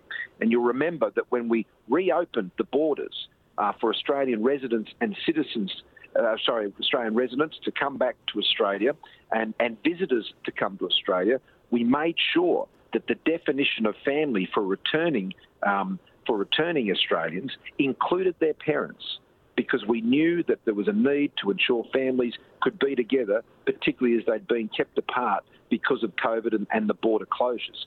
So I think as a government, we've always shown a great deal of commitment and innovation to see how we can bring families back together. Um, our visitor visas are up to 12 months duration um, when it comes to um, the uh, visiting of, of parents to Australia. And uh, the contributing parent permanent visa is also there as a, a, very good option for those who are looking for permanent residence uh, in Australia. Uh, these visa settings have been carefully calibrated and uh, they reflect uh, the balance in the program that it's important to maintain a strong community support for our program. ਕੀ net migration ਵਧਾਈ ਜਾਊਗੀ ਕੀ ਪ੍ਰਵਾਸ ਵਧਾਇਆ ਜਾਊਗਾ ਇਸ ਸਿਲਸਿਲੇ 'ਚ ਵੀ ਅਸੀਂ ਪ੍ਰਧਾਨ ਮੰਤਰੀ ਮੌਰਿਸਨ ਨੂੰ ਸਵਾਲ ਪੁੱਛਿਆ ਤੇ ਉਹਨਾਂ ਨੇ ਜਵਾਬ ਦਿੱਤਾ ਕਿ ਕੋਸ਼ਿਸ਼ ਕੀਤੀ ਜਾ ਰਹੀ ਆ ਕਿ ਆਸਟ੍ਰੇਲੀਆ ਦੀ ਆਰਥਿਕਤਾ 'ਚ ਪ੍ਰਵਾਸ ਦੇ ਮਹੱਤਵਪੂਰਨ ਯੋਗਦਾਨ ਦੇ ਤਹਿਤ ਇਹਨੂੰ ਬਣਦੇ ਆંકੜਿਆਂ ਤੱਕ ਜ਼ਰੂਰ ਲਿਜਾਂਦਾ ਜਾਵੇ। Well, we will get um, our migration program up to the uh, 160,000 places that has been there for some time. And as you know, we've lost several years of migration to Australia because of the pandemic. Now, the skill stream itself will increase to 109,900. That's more than 30,000 places above uh, what the previous planning levels were. And uh, within the skill stream categories, the employer sponsored, there's 30,000 there. For skilled independent, 16,650 odd places. And for state and territory nominated places, there's some 20,000. And they've all been increased from previous planning levels. Regional visas will double to more than 25,000 places to support growth in regional Australia. Now, I'm excited about this because in regional parts of the country, we're seeing a lot of growth and we're investing in the growth of our regions. And one of the things we've always sought to do as part of our migration program is encouraging new migrants coming to Australia to go and settle in regional parts of the country. Now, I understand people will go and settle where the jobs are. And the fact that we're getting more and more jobs in regional areas, this will create, I think, a real positive incentive uh, for people who come to Australia to go and live in regional parts of the country where there are real labour shortages. And they're looking for people to come and settle and make that their home and raise their families there. We also have the business, business innovation and investment places, just under 10,000 of those, 9,500, and a similar number uh, for the Global Talent Program, just under 9,000. And the Distinguished Talent Program, there are a number of places there also. So we have a very robust and strong program. It's very focused on skills. And as we come out of this pandemic, we're building up those, uh, uh, those, those pipelines again uh, where people are making that decision to come as you know, probably we've extended the uh, the duration and terms of visas for people who are already here in Australia. We've relaxed many of the work rules um, that existed, particularly for students and those here on visitor visas, and we've also provided direct support um, financially uh, to those who've been in Australia, particularly during the pandemic. Um, so we've been very practical. We understand the importance of migration to Australia's economic future, and as well as getting the balance right and ensuring there's a strong focus on skills and supporting people settling in regional parts of the country. You're with SBS Radio. ਪਿਆਰੇ ਦੋਸਤੋ, telephone line ਤੇ ਇਸ ਵੇਲੇ Melbourne ਤੋਂ ਉੱਗੇ migration agent Navjot Kaile ਹੁਣਾਂ ਨੇ ਸਾਡੇ ਨਾਲ ਸਾਂਝ ਬਣਾਈ ਆ। ਉਹਨਾਂ ਨਾਲ ਗੱਲਬਾਤ ਦਾ ਅੱਜ ਦਾ ਵਿਸ਼ਾ ਸਰਕਾਰ, ਵਿਰੋਧੀ ਧਿਰ ਤੇ ਉਹਨਾਂ ਦੀਆਂ ਪ੍ਰਵਾਸ ਨੀਤੀਆਂ ਨਾਲ ਜੁੜਿਆ ਹੋਇਆ। ਖਾਸਮ ਖਾਸ ਅਸੀਂ ਗੱਲ ਕਰਨੀ ਆ ਬਜ਼ੁਰਗਾਂ ਨਾਲ ਸੰਬੰਧਿਤ ਪੇਰੈਂਟ ਵੀਜ਼ੇ ਦੀ, ਕਿਉਂਕਿ ਨਵਜੋਤ ਕੈਲੇ ਹੁਣੀ ਤੇ ਭਾਈਚਾਰੇ ਚੋਂ ਕੁਝ ਹੋਰ ਲੋਕ ਇੱਕ ਲੰਬੇ ਸਮੇਂ ਤੋਂ ਇੱਕ ਕੈਂਪੇਨ ਨਾਲ ਵੀ ਜੁੜੇ ਰਹੇ ਆ, ਜਿਹਦੇ ਤਹਿਤ ਪੇਰੈਂਟ ਵੀਜ਼ਾ ਪ੍ਰਵਾਸੀ ਭਾਈਚਾਰੇ ਲਈ ਸੁਖਾਲਾ ਕਰਨ ਲਈ ਕੈਂਪੇਨ ਚਲਾਇਆ ਗਿਆ ਸੀ। ਇਸੇ ਕਰਕੇ ਅਸੀਂ ਉਹਨਾਂ ਨਾਲ ਸਾਂਝ ਬਣਾਈ ਆ। ਹਾਂਜੀ ਕਾਲੇ ਸਾਹਿਬ, ਦੱਸੋ ਸਾਨੂੰ ਤਿੰਨ ਵੱਖੋ ਵੱਖਰੀਆਂ ਪਾਰਟੀਆਂ ਨੇ ਤੇ ਉਹਨਾਂ ਦੀਆਂ ਚੋਣ ਨੀਤੀਆਂ ਵੀ ਵੱਖੋ ਵੱਖਰੀਆਂ ਨੇ। ਵੱਡੀਆਂ ਪਾਰਟੀਆਂ ਦੀ ਗੱਲ ਕਰੀਏ ਜੀ ਲਿਬਰਲ ਤੇ ਲੇਬਰ ਦੋਨਾਂ ਦੀਆਂ ਜੇ ਤਾਂ ਆਪਾਂ ਐਜ਼ ਆਸਟ੍ਰੇਲੀਅਨ ਸੋਚਦੇ ਆ ਤਾਂ ਪਾਲਿਸੀਆਂ ਦੇ ਵਿੱਚ 19 ਕਿਲੇ ਫ਼ਰਕ ਹੈ ਮਾਈਗ੍ਰੇਸ਼ਨ ਨੂੰ ਲੈ ਕੇ ਦੋਨਾਂ ਦੇ ਕੈਂਪੇਨ ਦੇ ਵਿੱਚ ਮਾਈਗ੍ਰੇਸ਼ਨ ਨਾਂ ਦਾ ਰਾਈਟਿੰਗ ਦੇ ਵਿੱਚ ਲਫ਼ਜ਼ ਕਿਤੇ ਹੈ ਨਹੀਂਗਾ ਜੀ। ਇਮੀਗ੍ਰੇਸ਼ਨ ਦੇ ਨਾਲ ਪਾਲਿਸੀ ਕੋਈ ਵੱਡੇ ਕੈਂਪੇਨ ਦਾ ਮੁੱਦਾ ਨਹੀਂ ਪਿਛਲੀਆਂ ਤਿੰਨ ਟਰਮਾਂ ਤੋਂ ਇੱਥੇ ਰਾਜ ਕਰ ਰਹੀ ਆ। ਉਹਨਾਂ ਨੇ 2021 ਦੇ ਵਿੱਚ ਇੱਕ ਪਾਰਲੀਮੈਂਟਰੀ ਕੁਐਰੀ ਬਿਠਾਈ। ਉਹਦੇ ਵਿੱਚ 7 ਜਾਂ 8 ਮੈਂਬਰ ਦੇ ਵਿੱਚੋਂ 5 ਲਿਬਰਲ ਪਾਰਟੀ ਜਾਂ ਨੈਸ਼ਨਲ ਜਿਹੜੀ ਇਹਨਾਂ ਦੀ ਭਾਈਵਾਲ ਪਾਰਟੀ ਆ, ਉਹਨਾਂ ਨਾਲ ਸੰਬੰਧਤ ਰੱਖਦੇ। ਉਹਨਾਂ ਨੇ ਕਿਹਾ ਵੀ ਜਿਹੜੀ ਪਰਮਨੈਂਟ ਮਾਈਗ੍ਰੇਸ਼ਨ ਆ, ਉਹ ਮੇਨ ਕੋਰ ਫੋਕਸ ਹੋਣਾ ਚਾਹੀਦਾ। ਹੈ ਗੱਲ 2021 ਦੀ ਕਰ ਰਹੇ ਹਾਂ ਜੀ ਆਪਾਂ। ਸਾਲ, ਡੇਢ ਸਾਲ ਪਹਿਲਾਂ ਦੀ। ਠੀਕ ਹੈ। ਤੇ ਹੁਣ 2022 ਆ ਗਿਆ ਜੀ। ਤੇ ਮੈਨੂੰ ਲੱਗਦਾ ਨਹੀਂ ਹੈਗਾ ਉਸ ਪਾਸੇ ਵੱਲ ਵੀ ਜਿਹੜੀ ਕਰੰਟ ਸਰਕਾਰ ਆ, ਮੌਜੂਦਾ ਸਰਕਾਰ ਉਹਦਾ ਧਿਆਨ ਜਿੱਦਾਂ ਜੌਨ ਹਾਵਰਡ ਇਹਨਾਂ ਦੇ ਆਪਣੇ ਪ੍ਰਾਈਮ ਮਿਨਿਸਟਰ ਹੋਏ ਨੇ ਠੀਕ 96 ਤੋਂ 2007 ਤੱਕ ਰਹੇ ਆ। ਉਹਨਾਂ ਨੇ ਬੜਾ ਕਲੀਅਰਲੀ ਕਿਹਾ ਸੀ ਵੀ ਜੇ ਇੱਥੇ ਕਿਸੇ ਨੂੰ ਬੁਲਾਉਣਾ ਤਾਂ ਪੱਕੇ ਤੌਰ ਤੇ ਬੁਲਾਓ। ਫਿਰ ਇਹਨਾਂ ਦੀ ਆਪਦੀ ਪਾਰਲੀਮੈਂਟਰੀ ਕਮੇਟੀ ਕਹਿ ਰਹੀ ਆ ਵੀ ਪਰਮਨੈਂਟ ਮਾਈਗ੍ਰੇਸ਼ਨ ਦਿਓ। ਪਿਛਲੇ ਸਾਲ, ਨਵੰਬਰ 2021 ਦੇ ਵਿੱਚ home affair minister Karen Andrews ਤੇ ਸਕਾਟ ਮੌਰਿਸਨ ਨੇ ਕਾਨਫਰੰਸ ਕਰਕੇ ਕਿਹਾ ਵੀ ਅਸੀਂ 2 ਲੱਖ ਬੰਦੇ ਜੁਲਾਈ 2022 ਤੱਕ ਬੁਲਾਵਾਂਗੇ। ਪਰ ਨੈਟ ਮਾਈਗ੍ਰੇਸ਼ਨ ਕਰੇਵਾਲ ਸਾਹਿਬ 7-8000 ਹੋਈ ਹੈ ਹਜੇ ਤੱਕ। ਗੱਲਾਂ ਹੀ ਨੇ ਲਿਬਰਲ ਸਰਕਾਰ ਦੀਆਂ। ਮਾਈਗ੍ਰੇਸ਼ਨ ਕੋਈ ਸੀਰੀਅਸ ਮੁੱਦਾ ਮੈਨੂੰ ਨਹੀਂ ਲੱਗਿਆ। ਤੇ ਪੇਰੈਂਟ ਵੀਜ਼ੇ ਦੇ ਲਿਹਾਜ਼ ਨਾਲ ਗੱਲ ਕਰਾਂ, ਪਿਛਲੀਆਂ ਚੋਣਾਂ ਤੋਂ ਪਹਿਲਾਂ ਜਿਹੜਾ ਇਹਨਾਂ ਨੇ ਪੇਰੈਂਟ ਵੀਜ਼ੇ ਨੂੰ ਲੈ ਕੇ ਸਾਡੇ ਨਾਲ ਵਾਅਦਾ ਕੀਤਾ ਸੀ ਫੀਚਰ ਡਟਨ ਦੇ ਆਫਿਸ ਤੋਂ ਸਾਨੂੰ ਈਮੇਲ ਆਈ ਸੀ, ਜਿਹੜਾ ਵੀਜ਼ਾ ਇਹਨਾਂ ਨੇ ਲੈ ਕੇ ਆਇਆ, ਉਹ ਬਿਲਕੁਲ ਉਦੋਂ ਆਪੋਜ਼ਿਟ ਸੀ ਬੌਂਡ ਦੀ ਕੋਈ ਗੱਲ ਨਹੀਂ ਸੀ ਹੋਈ, ਕੋਈ 15000 ਕੈਪਿੰਗ ਦੀ ਗੱਲ ਨਹੀਂ ਸੀ ਹੋਈ, ਕੋਈ ਇਹ ਗੱਲ ਨਹੀਂ ਸੀ ਹੋਈ ਵੀ ਇੱਕ ਆਸਟ੍ਰੇਲੀਅਨ ਸਿਟੀਜ਼ਨ ਇੱਕ ਸੈਟ ਆਫ ਪੇਰੈਂਟਸ ਮਤਲਬ ਕਿ ਸਹੁਰਿਆਂ ਨੂੰ ਜਾਂ ਆਪਣੇ ਪੇਰੈਂਟਸ ਨੂੰ ਨੋਮੀਨੇਟ ਕਰ ਸਕਦਾ। ਤੇ ਉਹ ਜਿਹੜਾ ਵੀਜ਼ਾ ਸਬ ਕਲਾਸ 870 ਵੀ ਲੈ ਕੇ ਆਂਦਾ, ਉਹ ਵੀ ਕੋਈ ਮੁੱਦਾ ਹੱਲ ਨਹੀਂ ਕਰ ਰਿਹਾ ਪੇਰੈਂਟਸ ਦਾ। ਜੇ ਆਪਾਂ ਗੱਲ ਕਰੀਏ ਲੇਬਰ ਪਾਰਟੀ ਦੀ ਲੇਬਰ ਪਾਰਟੀ ਦੇ 8 ਅਪ੍ਰੈਲ ਨੂੰ ਇਹਨਾਂ ਦੇ ਜਿਹੜੇ ਸ਼ੈਡੋ ਇਮੀਗ੍ਰੇਸ਼ਨ ਦੇ ਸਟ੍ਰਕ ਕ੍ਰਿਸਟੀਨਾ ਕਨੀਲੀ, ਤੇ ਜਿਹੜੇ ਹੁਣ ਸ਼ੈਡੋ ਪ੍ਰਾਈਮ ਮਿਨਿਸਟਰ ਕਹਿ ਸਕਦੇ ਆ ਆਪਾਂ, ਜਿਹੜੇ ਕਿ ਇਹਨਾਂ ਦੇ ਪ੍ਰਾਈਮ ਮਿਨਿਸਟਰ ਕੈਂਡੀਡੇਟ ਨੇ ਐਂਥਨੀ ਐਲਬਲੀਸ ਉਹਨਾਂ ਨੇ ਠੋਕ ਕੇ ਬਿਆਨ ਤਾਂ ਦਿੱਤੇ ਸੀਗੇ ਕਿ ਪਰਮਨੈਂਟ ਮਾਈਗ੍ਰੇਸ਼ਨ ਹੋਣੀ ਚਾਹੀਦੀ ਆ, ਇਹਦਾ ਹੱਲ ਹੋਣਾ ਚਾਹੀਦਾ। ਪਰ ਜਦੋਂ ਉਹਨਾਂ ਦੀਆਂ ਵੀ ਪਾਲਿਸੀਆਂ ਪੜੀਆਂ ਜਿਹੜੇ ਪੰਜ ਸੱਤ ਮੁੱਦੇ ਆ ਮਾਈਗ੍ਰੇਸ਼ਨ ਦਾ ਮੁੱਦਾ ਰਾਈਟਿੰਗ ਦੇ ਵਿੱਚ, ਉਹਨਾਂ ਨੇ ਵੀ ਨਹੀਂ ਕੁਝ ਗੱਲ ਕੀਤੀ ਹੋਈ। ਹਾਂ, ਇਹ ਗੱਲ ਦਰੁਸਤ ਆ ਵੀ ਉਹਨਾਂ ਨੇ 1 ਘੰਟਾ ਜਿਹੜੇ ਕ੍ਰਿਸਟੀਨਾ ਕਨੀਲੀ ਨੇ, ਉਹਨਾਂ ਨੇ ਪੇਰੈਂਟ ਵੀਜ਼ੇ ਤੇ ਗੱਲਬਾਤ ਜ਼ਰੂਰ ਕੀਤੀ। ਜਿਹੜੇ ਐਲੈਕਸੌਕ ਨੇ, ਉਹਨਾਂ ਨੇ ਤਾਂ ਸਾਡੇ ਨਾਲ ਗੱਲਬਾਤ ਵੀ ਕੋਈ ਨਹੀਂ ਕੀਤੀ ਜੀ ਅਜੇ ਤੱਕ। ਈਮੇਲਾਂ ਬਥੇਰੀਆਂ ਕਰ ਚੁੱਕੇ ਆ। ਤਾਂ ਮੇਰੀ ਤਾਂ ਭਾਈਚਾਰੇ ਨੂੰ ਇਹੀ ਬੇਨਤੀ ਆ ਗ੍ਰੀਨ ਪਾਰਟੀ ਹੈਗੀ ਹੈ ਜੀ ਚਾਂਸਸ ਉਹਨਾਂ ਦੇ ਘੱਟ ਆਉਣ ਦੇ ਪਰ ਉਹਨਾਂ ਦਾ ਮੁੱਦਾ ਕਲੀਅਰ ਆ, ਉਹ ਮਾਈਗ੍ਰੇਸ਼ਨ ਨੂੰ ਸਪੋਰਟ ਕਰਦੇ ਆ। ਇਹ ਤੇ ਜਿਹੜੀ ਕ੍ਰਿਸਟੀਨਾ ਕਨੈਲੀ ਦੀ ਗੱਲ ਕਰਦੇ ਹੋ, ਬਈ ਉਹਨਾਂ ਨਾਲ 1 ਘੰਟੇ ਦਾ ਸੈਸ਼ਨ ਹੋਇਆ ਉਹਨਾਂ ਨੇ ਫਿਰ ਲੋਕਾਂ ਦੇ ਦੁੱਖ ਹੀ ਸੁਣੇ ਆ? ਆਪ ਦਾ ਕੋਈ ਬਿਆਨ ਦਿੱਤਾ ਕਿ ਨਹੀਂ? ਉਹਨਾਂ ਨੇ ਦੁੱਖ ਨਹੀਂ ਸੁਣਿਆ ਜੀ। ਉਹਦੇ ਵਿੱਚ ਵੀ ਕੋਈ ਹੱਥਕਤ ਨਹੀਂ। ਜਿਹੜੇ ਉਹਨਾਂ ਦੇ ਫੇਵਰਿਟ ਦੀ ਉਹਨਾਂ ਨਾਲ ਹੀ ਗੱਲਾਂ ਬਾਤਾਂ ਕੀਤੀਆਂ ਨੇ। ਸਾਡੇ ਜਿਹੜੇ ਕੋਰ ਕਮੇਟੀ ਦੇ ਬੰਦੇ ਨੇ ਉਹਦੇ ਵਿੱਚ ਨਹੀਂ ਸੀਗੇ। ਪੇਰੈਂਟ ਵੀਜ਼ੇ ਨੂੰ ਲੈ ਕੇ ਮੈਨੂੰ ਨਹੀਂ ਪਤਾ ਉਹ ਬੰਦੇ ਕੌਣ ਸੀਗੇ ਤੇ ਕਿੱਥੋਂ ਉਹਨਾਂ ਨੇ ਚੂਜ਼ ਕੀਤੇ ਆ। ਆਮ ਸੌਰੀ ਟੂ ਸੇ ਮੈਂ ਤਾਂ ਨਾ ਹੀ ਪਹਿਲੀ ਵਾਰ ਸੁਣਿਆ ਸੀ ਜਿਹੜਾ ਬੰਦਾ ਉੱਥੇ ਕਹਿ ਰਿਹਾ ਸੀ ਕਿ ਮੈਂ ਪੇਰੈਂਟ ਵੀਜ਼ੇ ਦਾ ਕੈਂਪੇਨ ਕਰ ਰਿਹਾ। 2014 ਤੋਂ ਲੈ ਕੇ ਉਸ ਦਿਨ ਤੱਕ ਮੈਨੂੰ ਉਸ ਇਨਸਾਨ ਦਾ ਨਹੀਂ ਪਤਾ ਸੀ। ਮੈਨੂੰ ਬਾਅਦ ਚ ਪਤਾ ਲੱਗਿਆ ਵੀ ਉਹ ਕੋਈ ਲੇਬਰ ਪਾਰਟੀ ਨਾਲ ਸੰਬੰਧ ਰੱਖਦਾ ਪਰ ਉਸ ਤੋਂ ਬਾਅਦ ਕੋਈ ਬਿਆਨ ਨਹੀਂ ਆਇਆ। ਪਰ ਮੈਨੂੰ ਪਰਸਨਲੀ ਇਹ ਲੱਗਦਾ ਜੀ ਵੀ ਲੇਬਰ ਚਾਹੇ ਤਾਂ ਉਹ ਵੋਟਾਂ ਲੈਣ ਲਈ ਕਹਿ ਦੋ ਜਾਂ ਮਾਰਜਨਲ ਸੀਟਾਂ ਤੋਂ ਮਾਈਗ੍ਰੇਟ ਦੀ ਵੋਟ ਲੈਣਾ ਚਾਹੁੰਦੇ ਨੇ, ਪਰ ਲਿਬਰਲ ਨਾਲੋਂ ਵਧੀਆ ਨੇ। ਇੱਕ ਗੱਲ ਮੈਂ ਕਹਿਣੀ ਚਾਹੂੰਗਾ ਬਰਿਆਲ ਸਾਹਿਬ, ਜਿਹੜੇ ਲੇਬਰ ਪਾਰਟੀ ਦੇ ਡਿਪਟੀ ਲੀਡਰ ਨੇ ਸ਼ੈਡੋ ਡਿਪਟੀ ਲੀਡਰ ਕਹਿ ਸਕਦੇ ਆ, ਜਾਂ ਆਉਣ ਵਾਲੇ ਸਮੇਂ ਦੇ ਵਿੱਚ ਡਿਪਟੀ ਲੀਡਰ ਹੋਣਗੇ, ਰਿਚਰਡ ਮਾਲ ਜਦੋਂ ਜਦੋਂ ਉਹਨਾਂ ਨਾਲ ਗੱਲ ਹੋਈ ਹੈ ਜੀ, ਉਹਨਾਂ ਨੇ ਪੂਰਾ ਠੋਸ ਐਸ਼ਵਾਸ਼ਨ ਦਵਾਇਆ ਸੀ। ਪਿਛਲੀਆਂ ਇਲੈਕਸ਼ਨਾਂ ਤੋਂ ਪਹਿਲਾਂ ਉਹਨਾਂ ਨੇ ਪ੍ਰੋਪਰ ਉਹ ਬੰਦੇ ਨੇ ਜਿਨ੍ਹਾਂ ਨੇ ਬੁਲਾ ਕੇ ਸਾਡੀ ਗੱਲ ਸੁਣੀ ਸੀ। ਪ੍ਰੈਸ ਕਾਨਫਰੰਸ ਕਰਕੇ ਇਹ ਵੀ ਕਿਹਾ ਸੀ ਪੇਰੈਂਟਸ ਦਾ ਮੁੱਦਾ ਹੱਲ ਕਰਨ ਦੀ ਅਸੀਂ ਪੂਰੀ ਪੂਰੀ ਕੋਸ਼ਿਸ਼ ਕਰਾਂਗੇ। ਜਿਹਨੂੰ ਸਾਡੇ ਦੁੱਖ, ਦਰਦ ਪਤਾ ਲਿਬਰਲ ਪਾਰਟੀ ਕਹੀ ਜਾਂਦੀ ਅਸੀਂ ਬਿਜ਼ਨਸ ਲਈ ਉਹ ਕਰਦੇ ਆ ਇਹ ਕਰਦੇ ਆ ਪਰ ਇੱਕ ਗੱਲ ਇਹ ਵੀ ਤਾਂ ਸੋਚ ਕੇ ਦੇਖੋ ਲੇਬਰ ਦੀ ਕਿੰਨੀ ਸ਼ਾਰਟੇਜ ਆ। ਬਿਜ਼ਨਸਮੈਨ ਸਮਾਲ ਬਿਜ਼ਨਸਮੈਨ ਮੈਂ ਵੀ ਇੱਕ ਸਮਾਲ ਬਿਜ਼ਨਸ ਰਨ ਕਰਦਾ। ਜਿਹੜਾ EMPLOYEE ਅੱਜ 25 ਡਾਲਰ ਤੇ ਤੋਂ 2 ਸਾਲ ਪਹਿਲਾਂ ਮਿਲ ਰਿਹਾ ਸੀ ਹੁਣ 35 ਡਾਲਰ ਘੰਟੇ ਦੇ ਦੇ ਕੇ ਵੀ ਸਾਨੂੰ ਮਿਲ ਨਹੀਂ ਰਿਹਾ ਵਰਕਫੋਰਸ ਤਾਂ ਹੈ ਨਹੀਂਗੀ ਮਾਈਗ੍ਰੇਸ਼ਨ ਤੋਂ ਬਿਨਾ ਸਰਦਾ ਹੈ ਨਹੀਂਗਾ ਮੈਨੂੰ ਨਹੀਂ ਇਹ ਸਮਝ ਆਉਂਦੀ ਜੀ ਵੀ ਜਿਹੜੀ ਆਸਟ੍ਰੇਲੀਅਨ ਲੌਂਗ ਟਰਮ ਤੋਂ ਜਿਹੜੇ ਲੋਕ ਇੱਥੇ ਰਹਿ ਰਹੇ ਆ ਹੈਗਾ ਤਾਂ ਇਹ ਮਾਈਗ੍ਰੇਟ ਦਾ ਹੀ ਦੇਸ਼ ਆ। ਜਿਹੜੇ ਪੁਰਾਣੇ ਲੋਕ ਇੱਥੇ ਰਹਿ ਰਹੇ ਆ ਜਿਨ੍ਹਾਂ ਨੂੰ ਇਹ ਲੋਕਲ ਕਮਿਊਨਿਟੀ ਦੱਸਦੇ ਆ, ਜਿਨ੍ਹਾਂ ਦੀਆਂ ਤੀਜੀ ਚੌਥੀ ਜਨਰੇਸ਼ਨ ਆ ਉਹਨਾਂ ਨੂੰ ਇਹ ਦੱਸ ਕਿਉਂ ਨਹੀਂ ਸਕੇ ਵੀ ਮਾਈਗ੍ਰੇਸ਼ਨ ਤੋਂ ਬਿਨਾ ਸਾਡਾ ਕੰਟਰੀ ਸਰਵਾਈਵ ਨਹੀਂ ਕਰ ਸਕਦਾ? ਸਟੂਡੈਂਟਸ ਤੋਂ ਬਿਨਾ ਪੋਸਟਫੁਲ ਕਮੈਂਟ ਦਿੰਦੇ ਆ ਵੀ ਦੋ ਨੰਬਰ ਦੀ ਵੱਡੀ ਇੰਡਸਟਰੀ ਹੈ ਜੀ। ਗਰੇਵਾਲ ਸਾਹਿਬ ਡਾਟਾ ਇਹ ਕਹਿੰਦਾ ਕੋਵਿਡ ਤੋਂ ਪਹਿਲਾਂ ਜਿਹੜੇ OECD 38 ਕੰਟਰੀ ਨੇ, ਜਿਹੜੇ ਡਿਵੈਲਪਡ ਮੁਲਕਾਂ ਦਾ ਇੱਕ ਸੰਘ ਬਣਿਆ ਹੋਇਆ 2.4 ਮਿਲੀਅਨ ਲੋਕ ਇੱਥੇ ਟੈਂਪਰੇਰੀ ਵੀਜ਼ਾ ਹੋਲਡਰ ਸੀ। ਅਮਰੀਕਾ ਤੋਂ ਬਾਅਦ ਦੂਜਾ ਨੰਬਰ ਆ ਜਿਹੜਾ ਆਸਟ੍ਰੇਲੀਆ ਦਾ ਹੁੰਦਾ। ਪਰ ਇਹ ਗੱਲ ਨਹੀਂ, ਆਪਾਂ ਨੂੰ ਭੁੱਲਣੀ ਚਾਹੀਦੀ। ਅਮਰੀਕਾ ਦੀ ਜਿਹੜੀ ਪਾਪੂਲੇਸ਼ਨ ਆ 12 13 ਗੁਣਾ ਆਸਟ੍ਰੇਲੀਆ ਨਾਲੋਂ ਵੱਧ ਆ।